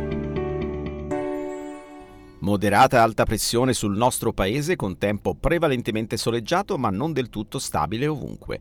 Nella prima parte della giornata tutto sole da nord a sud con cieli in genere sereni, salvo per degli addensamenti che potrebbero interessare la Liguria, l'Alta Toscana e i rilievi della Calabria con rari piovaschi associati. Nel pomeriggio maggiore instabilità soprattutto sull'arco alpino, specie occidentale, sulla Liguria, nonché sul basso versante tirrenico. Per ora è tutto da ilmeteo.it, dove il fa la differenza. Anche nella nostra app. Una buona giornata da Lorenzo, te dici. Avete ascoltato le previsioni del giorno. E allora uno sguardo al nostro palinsesto, più o meno parte del nostro palinsesto, le notizie essenziali le trovate sulla pagina Facebook di Radio Libertà. Eh, comunque alle 10.35 Capitaneria di Porto, ancora la versione estiva del programma di Antonino Danna che poi tornerà in serata. Da settimana prossima avremo la fascia mattutina curata dagli europarlamentari del gruppo della Lega, dalle 10.30 alle 12 fino al ritorno di Pierluigi Pellegrin con il suo Oltre la pagina dopo metà settembre e a ridosso delle elezioni. Intanto stamani Capitaneria di Porto con Antonino Danna e Anna Bono, la professoressa Anna Bono che si occupa di una guerra dimenticata, Etiopia e Tigre. E se ne parlerà a partire appunto dalle 10.35, subito eh, dopo il filo diretto, la parola di chi ascolta, la voce di chi ascolta dalle 9.30 alle 10.30. Intanto alle 12 più o meno torna quasi normale il palinsesto. Dopo l'agosto e soprattutto insomma, il lungo periodo di pausa estiva con noi alle 12 Alto Mare Sara Garino e i suoi ospiti che sono. Buongiorno Sara innanzitutto. Buongiorno Giulio e buongiorno a tutto il pubblico. Si torna su un tema classico diciamo così la casa le tasse sulla assolutamente casa. Assolutamente sì assolutamente sì. Giulio torniamo a parlare di mattone da generazioni bene rifugio per eccellenza degli italiani. Ne parliamo Giulio perché mh, stare al governo fisiologicamente logora chi si prende la, la responsabilità di aderirvi. Se, certamente è più facile stare all'opposizione ed è anche più difficile per chi sta al governo riuscire a comunicare le cose che fa e soprattutto le cose che argina. Se non ci fosse stato in questo periodo la Lega al governo, nuovamente gli italiani si sarebbero trovati aggrediti per quanto concerne il loro bene più prezioso, la casa, merito della Lega, se in questi mesi è stata arginata la sciagurata proposta di riforma del catasto che nuovamente avrebbe dato un colpo forse ferale al mattone italiano, ne dobbiamo parlare, ne parleremo quest'oggi con Alberto Gusmeroli, deputato nonché candidato della Lega, e con il presidente nazionale di Confedilizia, l'avvocato Giorgio Spaziani Testa. È facile per chi sta all'opposizione dire le cose che non sono state fatte, quelle che si sarebbero potute fare in un ipotetico governo monocolore, che chiaramente in questo periodo con Draghi non c'è stato, un po' più difficile ma estremamente per certi aspetti più soddisfacente comunicare e raccontare invece quello che con Bene. responsabilità, orgoglio e coraggio si è riusciti a fare. Noi della Lega l'abbiamo fatto. Benissimo, a più tardi allora grazie a Sara Garino dalle 12 alle 13 e buona mattina anche a te Sara. Grazie a te Giulio, un abbraccio e un saluto a tutto il pubblico. E allora adesso torniamo ai nostri quotidiani, abbiamo visto le prime pagine, vediamo un po' gli articoli principali. Lo scenario di anticipazione del futuro, bla bla bla bla bla bla bla. Tuttavia, per scongiurare questi rischi, che cosa c'è di più forte che non quella benedetta scheda elettorale 25 settembre? Cambia tutto e tutti questi gufi li si manda a quel paese, capite l'importanza di questo straordinario voto. Il PPE scrive Repubblica sempre in forma di retroscena, pagina 7, con Giorgia Meloni che acchiappa i meloni, giusto appunto, e c'è la foto di Giorgia Meloni che stringe tra le mani dei meloni, ovviamente. Meloni è un cognome sardo come il papà, che lei non ama tanto ricordare perché è stato un po' un, insomma un personaggio. Comunque, al di là di quello, il PPE, il Partito Popolare Europeo, sdogana Meloni, ma punta a sostituire Salvini con Calenda. Hai capito come te la vede Repubblica? Domani il presidente dei popolari europei Manfred Weber incontrerà in Italia Berlusconi, Tajani e Cesa. Il vecchio Silvio, dopo le elezioni, ti fa il salto della quaglia e tracchete Tuttavia il cittadino ha in mano quella benedetta scheda, capito? Il 25 settembre, per scongiurare tutte queste guferie, queste retroscenerie. Luigi Di Maio invece racconta alla stampa di Torino che se la destra vincerà non riuscirà a governare. Eccolo qua un altro scenarista del futuro. Lui non arriva all'1%, però la vede lunga forse non arriva all'1%, nel qual caso tutto il suo bottiname di voti andrebbe perso. In ogni caso, se lui supera l'1%, qualcosetta acchiappa anche lui, se no, niente rappresentanza, questo dice la legge elettorale. In ogni caso, pur avendo lì fatica, faticando ad arrivare all'1%, il callido Luigi Di Maio la vede lunga. Se la destra vincerà, non riuscirà a governare e Draghi tornerà presto, dice il ministro degli esteri uscente leader di impegno civico. Appoggeremo un nuovo esecutivo del premio. Eh, a proposito di Draghi, guardate qua, guardate qua, chi è? È lui, Mario. Ovviamente, comunque, al di là di questo, che si scherza un po', ho la t-shirt addosso di Mario, Super Mario. E non è propaganda elettorale, lui non corre, non corre, lui torna, non corre, torna torna senza correre. Hm? Subito dopo il voto. Ma voi cittadine e cittadini, queer, lesbo e anche bisexual, oltretutto tutti, proprio tutti i cittadini votanti, avete nelle mani uno strumento di una potenza devastante, la scheda elettorale, con la quale potete cambiare tutto. È un bisillabo anche questo, scegli, credo, tutto è un bisillabo, può rimanervi in mente facilmente, perché l'hanno trovata giusta. Qual era l'altro? Scegli. Credi, pronti. Pronti che te lo trovi dappertutto, in tutte le città italiane c'è pronti. Pronti. Credo. Scegli. Tutto. Con la scheda. Anche la scheda è un bisillabo e funziona benissimo. Appoggeremo un nuovo esecutivo del Premier. Dice il ministro uscente degli esteri da par suo. Subito un decreto per finanziare l'80% delle bollette alle imprese fino a fine anno. Venghino signori alla fiera delle elezioni del 25 di settembre. Il prezzo del gas, l'Unione Europea unita agisca con un tetto al gas, Putin avrebbe meno soldi per finanziare la guerra, dice il callido ministro degli esteri. Salvini ci porta in braccio a Putin. Serve un'inchiesta sui legami tra i partiti e la Russia. L'è una Russia, diceva la nonna. Il trio sfascia conti di Meloni, Salvini e Berlusconi chiederà entro un anno a Draghi di tornare. Torna Mario. Torna a bordo. Berlusconi ha proposto il presidenzialismo, vuol far cadere Mattarella, che lui invece amava tantissimo. Vi ricordate che aveva proposto l'impeachment, cioè la messa in stato di accusa di Mattarella? Di Maio a suo tempo, mai col partito di Bibbiano, quelli fanno gli elettroshock ai bambini. Con chi è candidato? Col partito di Bibbiano. Impeachment, messa in stato di accusa di Mattarella, Mattarella va difeso. Mi sembra coerente. Il 2023 con Salvini, Meloni e Berlusconi al governo sarà l'anno della bolla nera. La bolla nera evoca Di Maio. Con Letta e il PD abbiamo lavorato in tante crisi, abbiamo imparato a fidarci l'uno dell'altro, dice il callido ministro degli esteri. Mentre sulla verità Francesco Borgonovo intervista Luca Ciarrocca, giornalista economico di lunghissimo corso, corrispondente dagli Stati Uniti, autore di numerosi saggi, tra cui alcuni best seller per l'editore chiare lettere e anche un libro intitolato Soros, Draghi e l'attacco all'Italia. Italia sotto attacco finanziario, prevede Ciarrocca sulla verità se la destra vincerà le elezioni. Sarà un'operazione stile Soros che 30 anni fa sbatté la lira fuori dallo SME. Stavolta nel mirino ci saranno i BTP e gli altri titoli del nostro debito pubblico. La Meloni prova a rassicurare, ma il sistema non può digerire il Salvini, dice Ciarrocca. Non usiamo noi l'articolo per parità di trattamento fra maschio e femmina. Intanto, attenzione, non era solo colpa della Raggi eh, sulla cinghialame a Roma. Una famiglia di 12 cinghiali ha fatto una passeggiata non lontano dal Vaticano. Beh, dopo le grida di Ruberti a Frosinone, i cinghiali si sono messi in marcia per andare su Roma. Una dozzina, come gli apostoli, 12 cinghiali un video ha immortalato la combriccola su Via Baldo degli Ubaldi, che bel nome.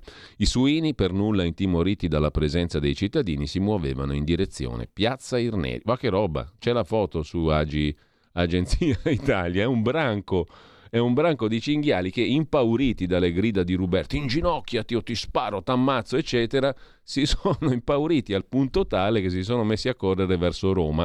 Sono andati a brucare in una aiuola lungo via Baldo degli Ubaldi. Si vede che effettivamente, beh, effettivamente il sindaco di Roma chi è? Eh, Gualtieri. Il suo capo di gabinetto, chi era quello là che gridava come un ossesso, ha fatto impaurire i cinghiali che dalla ciociaria si sono riversati su Roma. Quindi non era solo la Raggi. Sentite questo articolo invece che interessante che è. Leonardo Tirabassi sul sussidiario.net. Complottisti di tutte le risme anzi di qualche risma, di risme molto particolari, eh, mettetevi all'ascolto perché dietro Fratelli d'Italia, attenzione, beh, c'era l'MSI una volta, il movimento sociale, gli eredi di lui, quando c'era lui, i treni eh, in orario e bla bla bla, e quando c'era lui poi c'era l'MSI, poi c'è stata la CIA, Counter Intelligence Agency, i soldi, gli apparati anglo-statunitensi, ecco qua come nasce l'atlantismo di Giorgia Meloni. Il motivo dei forti legami atlantici pro-NATO della Meloni e di Fratelli d'Italia risale alla storia dell'MSI e dei suoi rapporti con l'apparato dei servizi segreti americani. Estremamente interessante il pezzo di Leonardo Tirabassi, soprattutto perché ci sono riferimenti storici ben precisi che poi leggeremo. Intanto diamo un'occhiata generale agli articoli che abbiamo highlightato oggi. Highlightato, mi piace questo verbo, highlightare. Sapete cosa significa, no? Gli highlights. Come dice Gramellini oggi nella sua nota Il caffè sul Corriere, c'era un amichetto suo che diceva no, no, la finale dei 100 metri non me la vedo per intera, vedo gli highlights. cioè 10 secondi di 9 anzi 9 secondi e 95 di corsa però tu ti vedi gli estratti i riassunti le pillole perché è troppo lunga. Uh, guardare una roba da 10 secondi è troppo. Scegli. Credo. Mm, cre... No, cos'è? Pronti? Tutto, tutto, tutto. Rassegna stampa è troppo lunga, dobbiamo fare la st. St. Ora va in onda la st. Rest, rest. Quando è necessario l'indebitamento extra, si domanda il Corriere della Sera, a pagina 4, quanto ci è costato dalla pandemia a oggi? Che cos'è lo scostamento del pareggio di bilancio? Per rispondere a queste domande, allora dipende, se voi avete l'abitudine di portare un borsello con dentro il borsellino è un conto, Se avete l'abitudine di mettere il borsellino nella tasca posteriore dei pantaloni se ce l'hanno è un altro conto, se avete l'abitudine di mettere il borsellino nel risvo- nella tasca interna della giacca è ancora un altro par di maniche, se avete la scarsella, cioè il borsellino dentro la tasca destra o sinistra post- anteriore dei pantaloni è ancora un altro giro, insomma per rispondere a queste domande, quando è necessario l'indebitamento extra, quanto ci è costato, che cos'è lo scostamento del pareggio di bilancio, guardate nel vostro borsellino, perché quella è la risposta. Soldi, prendere i soldi dei cittadini e fare debito che pagheranno i cittadini. Questa è la risposta, diciamo, a che cos'è lo scostamento del pareggio di bilancio. Mentre dice la sua Giovan Battista Fazzolari, cinquantenne, senatore di Fratelli d'Italia, eletto nel nobilissimo Piemonte, aumento del deficit è estrema razio. Sono diventati rigoristi, devono far vedere che anche loro sono buoni a governare. I mm, cameraten di Fratelli d'Italia, gli ex camerati, per carità, la storia si rispetta. A suo tempo c'era prima lui, i treni arrivavano in orario, poi sono arrivati loro, che sono i nonni di quelli di adesso. Aumento del deficit, estrema razio, bisogna presentarsi come responsabili eh, ortodossi, la pensiamo come Draghi più o meno. L'Italia pressi l'Unione Europea per il price cap, che era la proposta di Draghi, giusto appunto, dice l'esponente di Fratelli d'Italia. Servono i rigassificatori, ma non per forza Piombino, perché dice il loro sindaco che ce l'ha un po' sui marroni il rigassificatore. Le bollette occorre svincolare il prezzo dell'elettricità da quello del gas Così si abbatterebbero i costi per gli utenti, ma aumento del deficit no buono, dicono coloro che si apprestano a governare. Parla col giornale Davide Tabarelli, presidente della società di consulenza energetica Nomisma Energia. Da un anno il governo sottovaluta la crisi. Le misure sono insufficienti, così non ne usciamo, dice Tabarelli intervistato da Mimmo Di Marzio sul giornale di oggi. Il piano approvato a febbraio blocca tutto. E intanto c'è, a proposito di temi di cui si discute in campagna elettorale, mi raccomando, tutto. Ricordate questa paroletta? Tutto. Con che cosa? Con la scheda. Elettorale no, elettorale è troppo lungo. Tutto con la scheda. Pronti? Credo. Scegli. L'allarme della sanità, scrive il quotidiano di ispirazione cattolica a venire a pagina 7, i bilanci sanitari scoppiano, non nel senso che scoppiano di salute, scoppiano per il contrario. È la denuncia delle federazioni delle aziende ospedaliere al governo. Non possiamo spegnere i macchinari, scorporare gli extra costi per l'energia è il minimo. Non solo imprese, ristorazione famiglie, il caro energia non risparmia nessuno. Un'ombra si allunga sui conti anche delle aziende sanitarie, è quella dei rincari per l'energia. Una voce che è decuplicata, con aumenti di spesa andati ben oltre le stime fatte nei primi mesi dell'anno. E qui la cosa è drammatica, perché i macchinari servono per i malati. Mm? Eh, e intanto ci torniamo sopra. Poi c'è la questione scuola. Le scuole non sono a prova di Covid, dice a libero Carlo Signorelli, che insegna igiene all'Università Vita e Salute del San Raffaele di Milano, laurea in medicina, laurea in giurisprudenza e laurea anche in scienze politiche. Ha studiato tanto quest'uomo nella vita, 25 anni di esperienza didattica e più di 1200 pubblicazioni. Un curriculum lunghissimo, scrive Libero. Insomma, il docente dell'Università San Raffaele di Milano dice che le scuole non sono a prova di Covid. È stato fatto molto poco per adeguare le strutture, le decisioni italiane sono state spesso tardive rispetto alla pandemia. E lasciamo anche questo tema per andare alla scuola, mh, mm, agli stipendi dei professori, al diritto di cittadinanza se hai fatto 5 anni, il cosiddetto Ius Scole, i precari, la scuola che verrà, un libro dei sogni, scrive oggi Roberto Carnero, sempre su Avvenire. Ciascun partito sul futuro dell'istruzione sembra voler differenziarsi dagli altri con proposte specifiche, ma tante idee diverse non paiono poter condurre a una sintesi. Tante idee, per essere tradotte in realtà, hanno bisogno di una copertura finanziaria incompatibile con i bilanci di spesa. Scrive eh, Avvenire, che mette insieme le proposte fatte, compara per così dire le proposte di PD, Movimento 5 Stelle Azione Italia Viva, Lega Meloni, Berlusconi, prima dell'obbligo Dai tre anni viene la gratuità delle materie, dice la Federazione eh, Italiana Scuole Materne, la FISM, che chiede alle forze politiche di estendere il non pagamento del servizio anche alle famiglie che iscrivono i figli agli asili paritari. E um, altro tema, giustizia tema elettorale. L'immunità, la destra si spacca. Giulia Bongiorno azzoppa la proposta di Nordio di reintrodurre l'immunità parlamentare, l'idea dell'ex PM Nordio oggi in Fratelli d'Italia. Primi dissidi. Forza Italia insiste, bisogna limitare l'ingerenza dei magistrati, ma la Lega dice no. I meloniani in imbarazzo dicono non è una priorità reintrodurre l'immunità parlamentare. Leggeremo poi l'intervista a Giulia Bongiorno, senatrice leghista e responsabile giustizia del partito di Matteo Salvini, sulla stampa, pagina 11, la pena va scontata in carcere.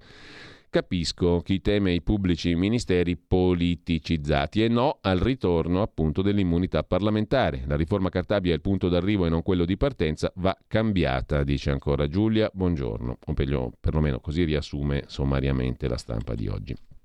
Dalla stampa c'è un'intervista a un altro ministro uscente e un altro leghista, Massimo Garavaglia, ministro al turismo del governo Draghi e già vice ministro all'economia e eh, in Parlamento dal 2006. Turismo da record, ma ora giù le tasse, dice il ministro leghista Garavaglia.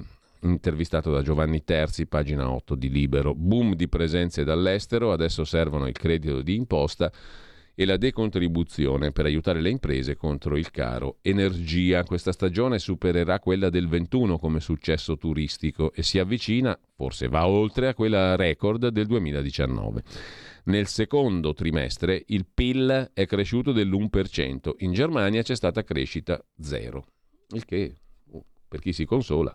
Noi abbiamo avuto una botta di, di, decrescita bestiale più di tutti gli altri, se guadagniamo l'uno non è che cresci, cioè recuperi parzialissimamente quello che hai straperso, però questo è un altro discorso. A proposito di giustizia, sul foglio di oggi, pagina 3, sorteggiata come candidata al Consiglio Superiore della Magistratura la dottoressa Gabriella Pompetti, giudice civile del Tribunale di Ancona, candidata appunto alle prossime elezioni del CSM, è stata sorteggiata come candidata in applicazione della riforma Cartabia che prevede l'estrazione a sorte delle candidature mancanti per garantire la parità di genere nei collegi. La Pompetti è tra le magistrate candidate ex legge e l'Antonucci, parità di articolo determinativo maschio-femmina, l'Antonucci la intervista per il foglio. Le correnti dominano ancora, è la diagnosi non certo stupefacente della giudice Pompetti. Prima casa non pignorabile è una delle ultime proposte di Giorgia Meloni, che propone una legge per difendere chi si è visto portare via l'abitazione a causa dei debiti. Incontro a Messina tra la leader di Fratelli d'Italia e Salvini, che si abbracciano e postano la foto sui social. Uniti si vince e lasciamo agli altri le divisioni. C'è anche su Repubblica, e qui apriamo un altro capitolo programmatico, l'allarme dell'uscente, per alcuni dato ancora, pensate un po', ministro dell'economia Daniele Franco eh, è il rinnovamento nella continuità, di cui si parlava prima sulla scorta di Gramellini. Qualcuno dice che il ministro Franco continuerà a fare il ministro dell'economia anche nel futuro governo presumibilmente di centrodestra, ma questi sono tutti scenarismi che voi potete combattere con quel potentissimo strumento, la scheda. Tutto, tutto si può cambiare. Con la scheda. Non abbandoniamo la transizione, dice il ministro Franco, transizione ovviamente ecologica. Il ministro alla terza edizione della Soft Power Conference, Fondazione Cini, Venezia, bellissimo posto dove sorge la Fondazione Cini sulla laguna veneta, veneziana anzi.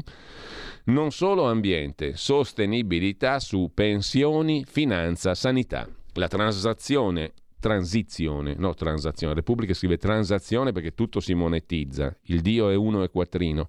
Non è transazione, è transizione. Per molti è una transazione. Come? Hai voglia se è una transazione ecologica, la transazione ecologica, meglio dirla come la scrive Repubblica, la transazione ecologica non deve fermarsi.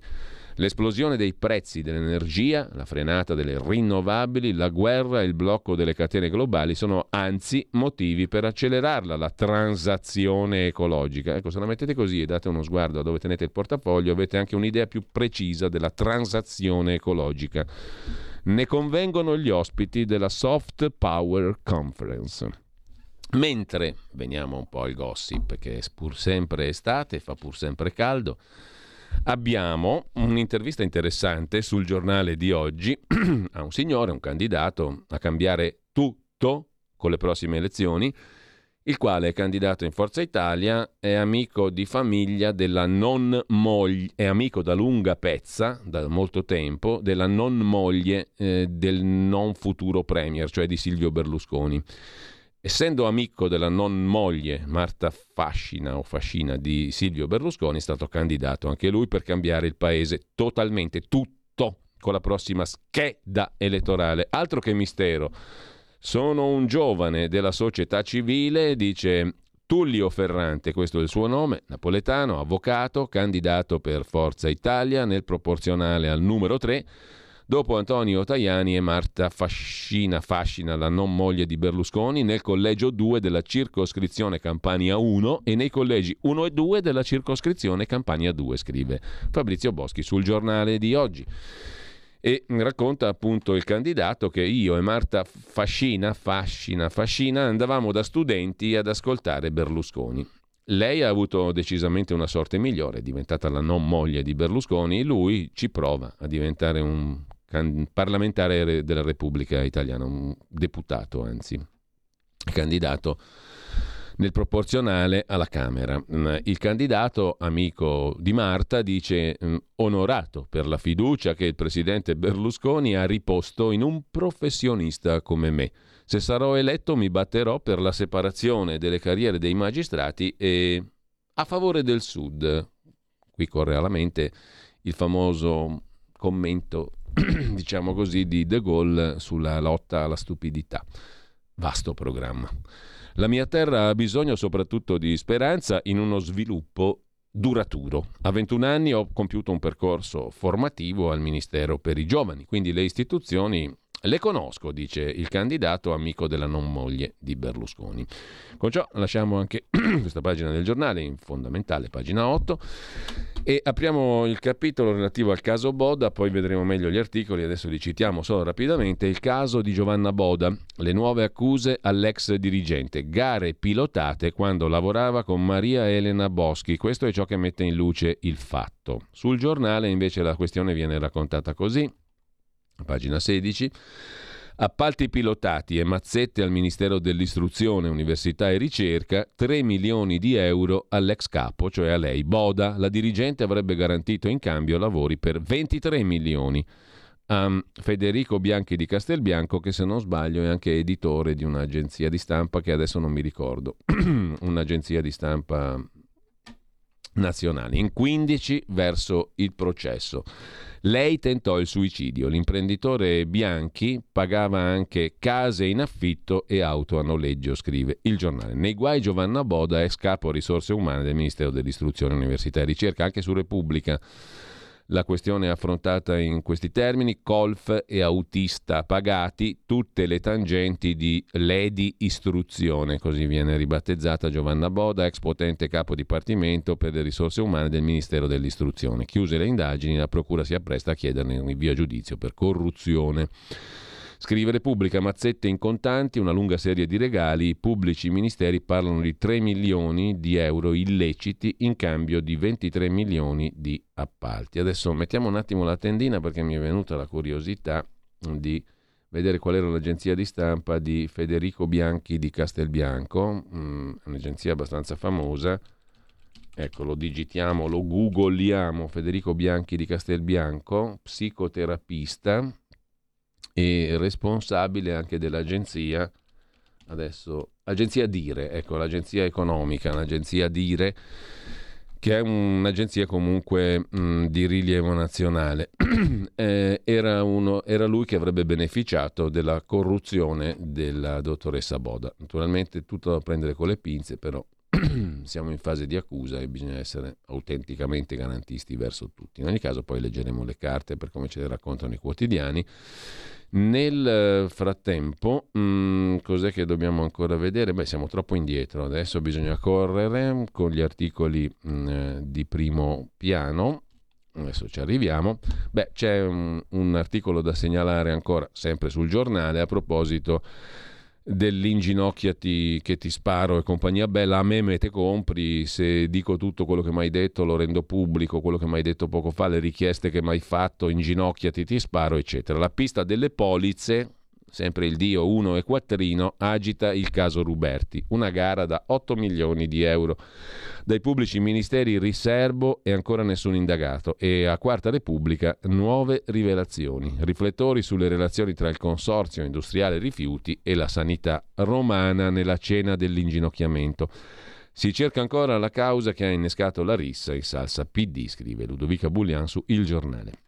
Su Tempi, invece, settimanale cellinotempi.it, il caso Fauci e gli errori da non ripetere nella gestione Covid. Un formidabile articolo su Common Sense, scrive Piero Vietti, spiega perché è meglio tenere lontani dalle prossime decisioni sulla pandemia gli esperti che pensano di incarnare la scienza. Tutto questo naturalmente induce anche a un consiglio, se non l'avete ancora fatto, mh, mm, leggetevi il libro, La settima dose eh, di Maurizio Bolognetti.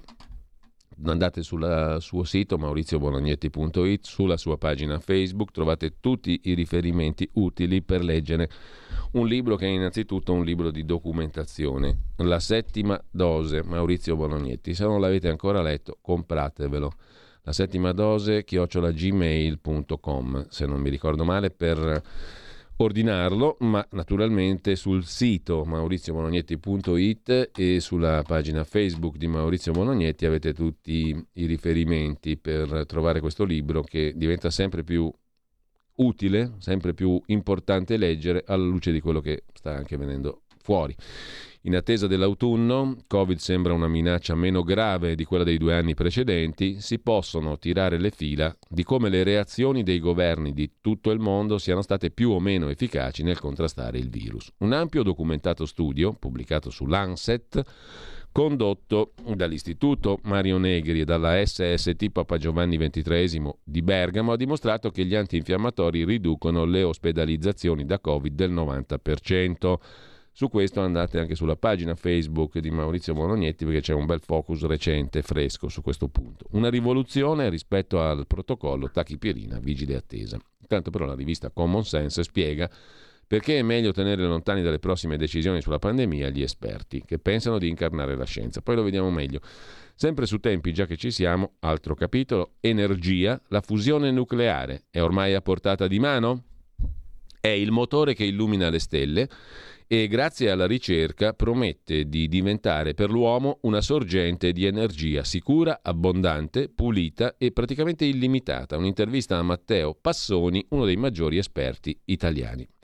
Il contenuto è per gli abbonati a tempi.it, ma il tema è estremamente interessante. E da tempi torniamo al Corriere della Sera, apriamo la pagina di cronaca, la denuncia di una ragazza, ragazza sedicenne, io abusata di notte in centro a Milano mentre è stato arrestato un altro giovane accusato di essere il violentatore in monopattino. Questo invece questa denuncia di questa sedicenne ha a che fare con un uomo che, scrive il Corriere della Sera, è stato descritto dalla ragazza come un ragazzo dalla pelle olivastra che si è offerto di aiutarla nel cuore della notte. Lei ha raccontato con l'amica una balla ai genitori per farsi una nottata brava e è finita malissimamente a Milano. Mm, mentre prendo in giro tutti, il mio segreto è piacere alle mamme. I miti dei giovani, questa è la rubrica del Corriere della Sera Tutta una pagina intera, non poco, pagina 25 di cronaca, dedicata al successo di questo ragazzo, Mattia Stanga, bresciano, 24enne, studente universitario di economia a Milano, che poco prima della pandemia ha aperto un account sul social TikTok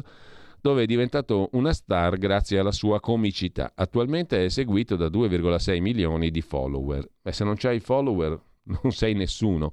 Mattia Stanga, 24 anni, è una star non solo su TikTok, ma anche su Instagram e Facebook, dove ha milioni di follower. E si produce in performance tipo questi, i POV, come si dice, cioè i point of view, il punto di vista, che in realtà sono delle specie di gag comiche. Per esempio, POV, sono una farmacista. Sentiamo un po'. Rosy, che numero hai? 34. 34! Buongiorno. Dica. Avete i tamponi rapidi? No, non li abbiamo finiti. Dica. Vorrei fare un tampone prima delle feste. Tampone prima delle feste. Allora, ho disponibilità 3 gennaio 2026. Che ne dice? Prima, prima mia è impossibile, mi dispiace. Ma... Mi serviva prima. Vediamo se mi sei liberato qualcosa. Ah, ho un buco il 2 gennaio 2023. Prenoto? Dai, te... Marta, come va l'herpes al culo? Avete i tamponi? No! Hai visto il dottor Marco con i risvoltini? Avrà l'acqua fisiologica in casa. Le serviva un termometro. Arrivo subito. Eccoci. Allora, molto semplice, penso sappia come funziona, ma ripassiamolo. Allora, lo può mettere o sotto l'ascella oppure nel culo. Tamponi. No, no, no, no. Ciao Barbara. Ciao Rosy, ciao. Come stai? Come sta tua figlia? Come vanno le sue emorroidi? Mamma l'ho vista ieri, ma ho due castagne così un... Allora, mancano un po' di cose. Ok. Sono 8.000 euro, scarichiamo sulla tessera sanitaria. Beh, divertentissimo, è una roba micidiale, bellissimo, stupendo.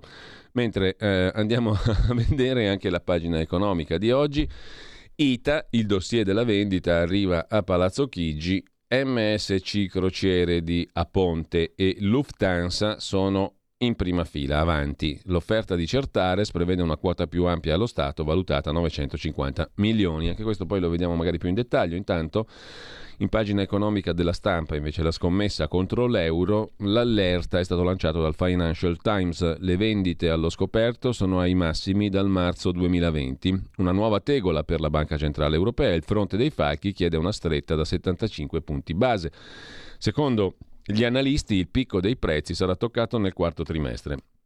Nell'ultimo anno la moneta unica ha perso il 15,27% sul dollaro. Non solo l'Italia nel mirino degli investitori internazionali, anche l'euro è oggetto delle scommesse al ribasso. Come mai? Dal marzo del 2020, rivela il Financial Times citando i dati dell'autority statunitense CFTC. Le posizioni ribassiste nette registrate la scorsa settimana sono al massimo livello dal marzo pandemico.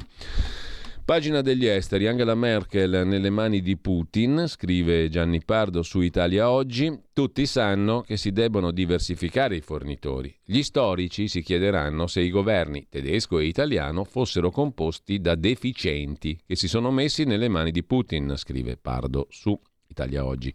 Tutti i metalli viaggiano per mare, tutti i cereali, il caffè e via dicendo. Se dunque il Venezuela alza il prezzo del suo greggio, si può comprare petrolio in Nigeria o in Norvegia. Il gas invece viaggia per gasdotto. Costruire un gasdotto richiede anni. Se si chiudono improvvisamente i rubinetti si mette in crisi gravissima il, il destinatario.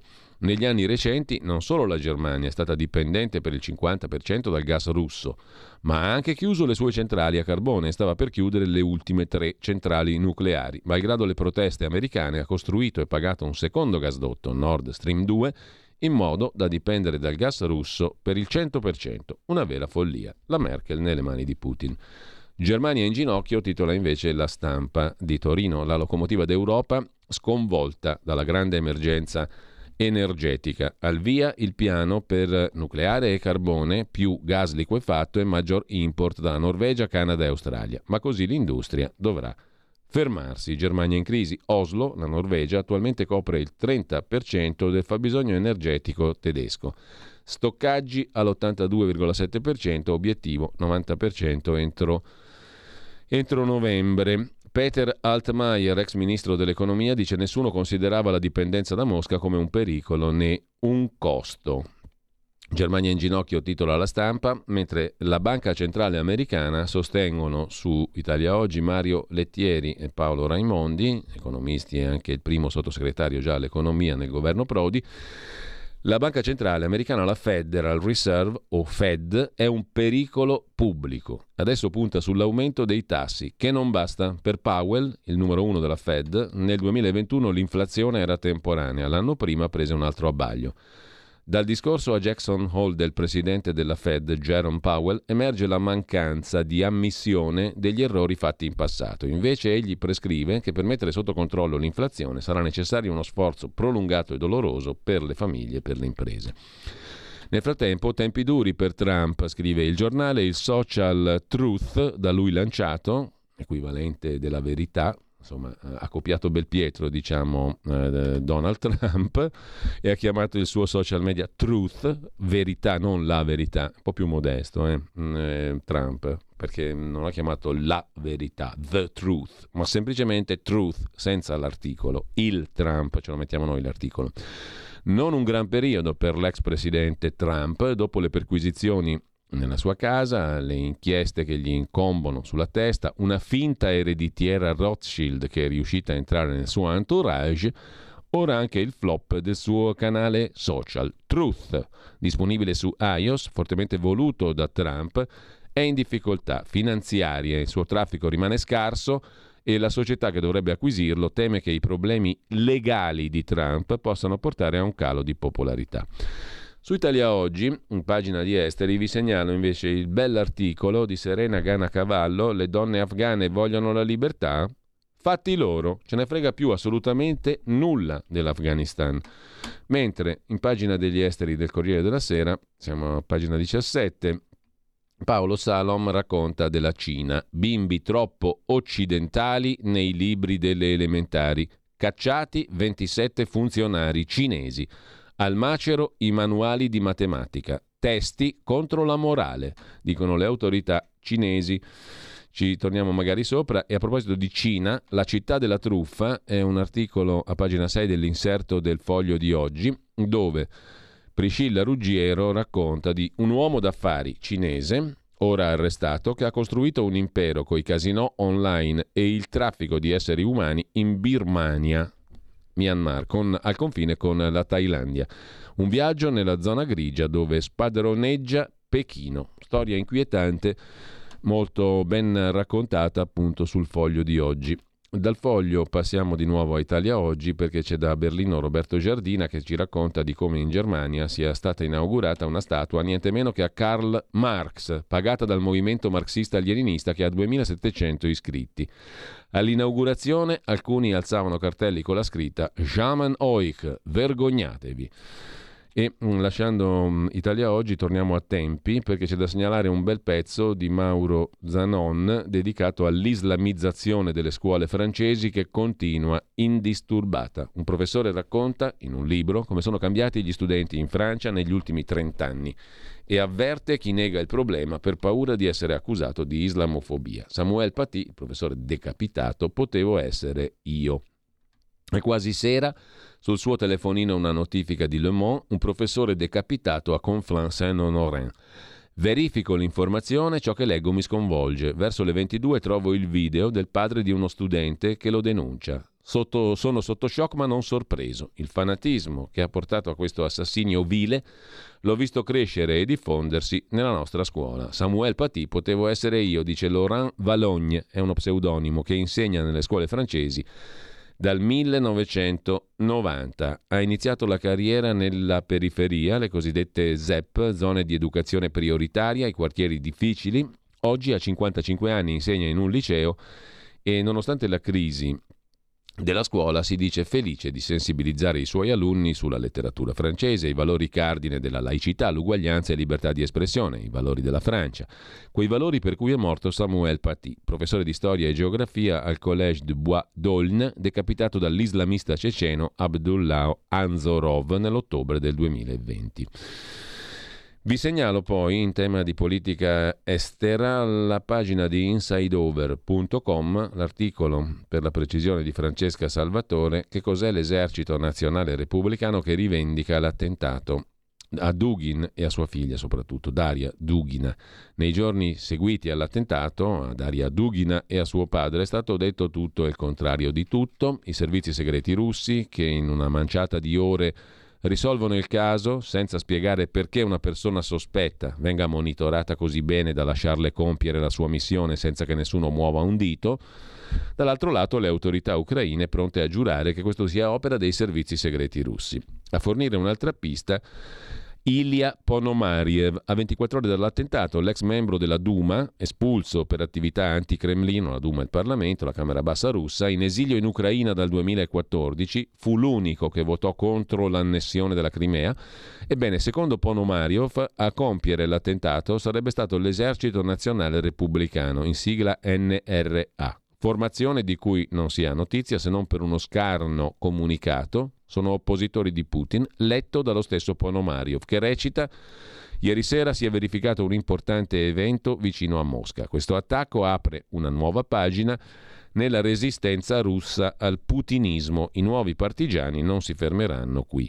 Nel lungo comunicato, letto in russo da Ponomariov, l'organizzazione precisa che gli attivisti mettono al bando guerrafondai ladri oppressori dei popoli della Russia, mentre Putin viene indicato come responsabile di una guerra fratricida fra i popoli slavi. Putin sarà da noi deposto e distrutto. Cosa sappiamo su questo esercito nazionale repubblicano che avrebbe rivendicato, secondo Ilya Ponomariev, ex membro della Duma e ora in Ucraina in esilio dal 2014, l'attentato a Daria Dugina? Ciò che al momento sappiamo lo dobbiamo all'account Twitter di Anton Gerashienko, che si definisce sul eh, social Twitter un patriota ucraino, consigliere del ministro degli affari interni dell'Ucraina, fondatore dell'Istituto del Futuro, nemico della propaganda russa. Gerashenko, il 22 agosto, era stato il primo a pubblicare il video nel quale Ponomario annunciava che i combattenti dell'NRA, cioè appunto dell'esercito nazionale repubblicano russo, antiputiniani, eh, e lo avrebbero autorizzato a leggere appunto quel proclama di rivendicazione. E, eh, è una sigla che rimane però piuttosto misteriosa, scrive Inside Over. Da asianews.it, il sito internet del Pontificio Istituto delle Missioni Estere, che ospita numerosi articoli di sicuro interesse, c'è anche un focus sulla meravigliosa India. Nel Gujarat proteste per gli 11 stupratori di una donna musulmana scarcerati. La violenza avvenne ormai nel lontano 2002, nel 20 anni fa, nell'ambito dell'ondata di assalti seguita all'incendio del treno a Godhra. L'accusa è che sono in libertà perché nazionalisti indù mentre la donna stuprata è una donna musulmana. Che sistema giudiziario è questo? si domanda qualcuno. Mentre eh, per aprire la pagina di cultura mm, andiamo sul giornale dove c'è un bell'articolo su un grande scrittore ucraino, russo, russo-ucraino, insomma mh, mm, comunista, poi critico del comunismo, una personalità estremamente interessante, quella di Vassili Grossman che con Vita e Destino e altre opere ha raccontato dell'Ucraina tra nazismo e comunismo, guerra, ideologia, brutalità, è lo scrittore più attuale, scrive oggi il giornale. Negli Stati Uniti esce il libro Il popolo è immortale, un inedito in Italia. Risale al 1942, è ancora un libro scottante, quello di Vassili Grossman.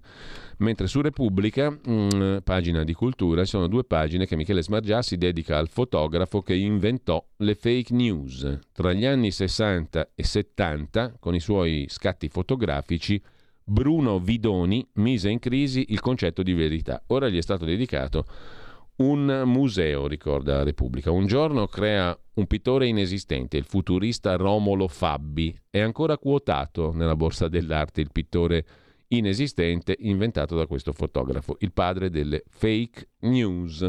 L'unico a non divertirsi quel giorno fu Giorgio, perché lui era simpatizzante del manifesto e gli toccò la parte del feroce parà britannico. Niente da fare, Bruno Vidoni non tollerava obiezioni. I falsi, diceva, sono una cosa seria. Lavorarono sodo in quel vicolo di Pieve di Cento, Ferrara, dopo averlo affrescato di graffiti indipendentisti, essersi vestiti con divise comprate al mercatino e aver imbracciato armi vere trovate chissà dove. Verso sera il reportage fotografico sulla sanguinosa battaglia fra cattolici e protestanti era pronto. Poche settimane dopo uscì sulle pagine di una prestigiosa rivista Fotografia Italiana, ammiraglia della fotografia impegnata, col titolo L'odio brucia l'Irlanda. Era l'agosto del 1973, l'espressione fake news non esisteva ancora, fu chiamata una beffa. Nessuno nella furiosa polemica che seguì capì invece che era l'alba di una nuova era, quella della post-verità. L'era della post-verità era stata inaugurata da questo fotografo, Bruno Vidoni, che oggi Repubblica ricorda. Con ciò lasciamo anche mm, la pagina di cultura, abbiamo visto gli articoli principali, facciamo una piccola pausa musicale relativa, è purtroppo il primo brano ancora, ne abbiamo tanti da ascoltare ma avremo modo. Ascoltiamo il primo brano musicale di oggi, mm, il primo brano musicale di martedì 30 agosto, che è oggi, se non vado errato, ormai sono molto confuso. Ho letto troppe cose più che bisillabi. Quando superiamo il bisillabo la mente entra in crisi. Bisogna fare usare parole semplici tempi corti, come si fa ancora oggi nel 2022 a fare una rassegna stampa di due ore? Ma questo qua sono fuori, non, non, è, non esiste, non esiste. Matti ecco un bel bisillabo, matti. Allora ci ascoltiamo l'ouverture, il minuetto dall'oratorio Jefta, Jefte di Georg Friedrich Handel che viene completato proprio oggi, il 30 agosto del 1751. Jefta o Jefte, appunto, dall'ebraico Hiftach, Ipta, è un personaggio biblico della tribù di Manasse che servì come giudice di Israele per un periodo di sei anni. È noto per aver fatto a Yahweh, a Dio, un voto senza riserve. Il voto alla fine coinvolse anche la sua unica figlia Handel in questo periodo era afflitto dalla graduale e inesorabile perdita della vista dopo un intervento chirurgico mal riuscito e questo fu il suo ultimo oratorio, Jefte, l'ouverture, il minuetto.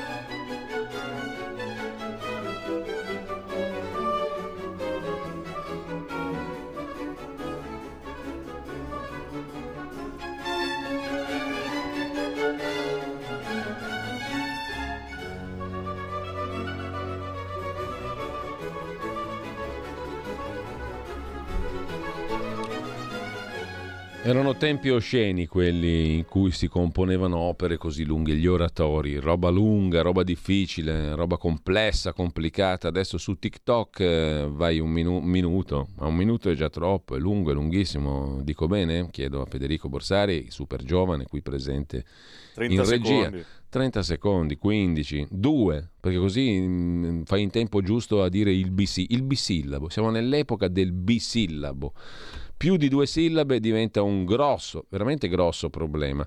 Allora, abbiamo visto i retroscena, abbiamo visto tutte le varie sudicerie per il futuro che si possono sconfiggere con la, non a caso, quella lì è bisillaba, la scheda. Pronti? Mm? Siamo pronti a cre- no, credere no, all'infinito. Credo nella scheda ovviamente, e nel suo potere salvifico, perché il 25 di settembre cambia tutto, altro che TikTok, un minuto, basta un secondo. Zac! Il gesto di mettere la scheda nell'urna quanto può durare? Se uno è lento, un secondo. Se uno è veloce, un decimo di secondo. Con un decimo di secondo, e sei super eh, al passo coi tempi, veloce, veloce, scheda, tac, dentro, tac è troppo antico, Fa, richiama a tempi in cui anche la comicità aveva tempi lunghi, no, non si può perdere tempo.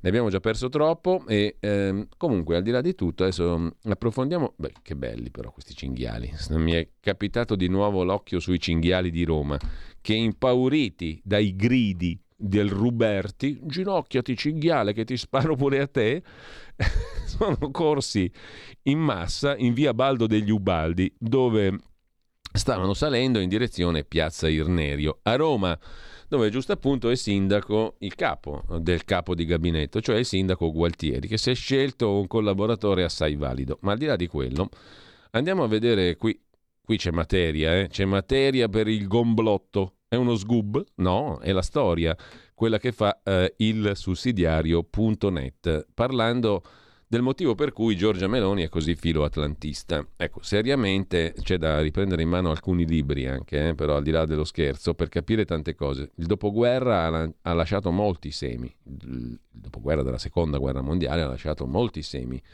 che sono maturati nel corso degli anni e che hanno prodotto i suoi effetti, i loro effetti, chiedo scusa, sto cominciando a parlare come i TikTokers, hanno prodotto i loro effetti nel tempo e nella storia di questa bellissima repubblica che Giorgio Gaber eh, ci ha insegnato ad amare così tanto con quella bellissima canzone che abbiamo ascoltato prima, destano stupore eh, le grida preoccupate di un possibile successo di Fratelli d'Italia guidato da Giorgia Meloni, scrive Leonardo Tirabassi su ilsussidiario.net stamani.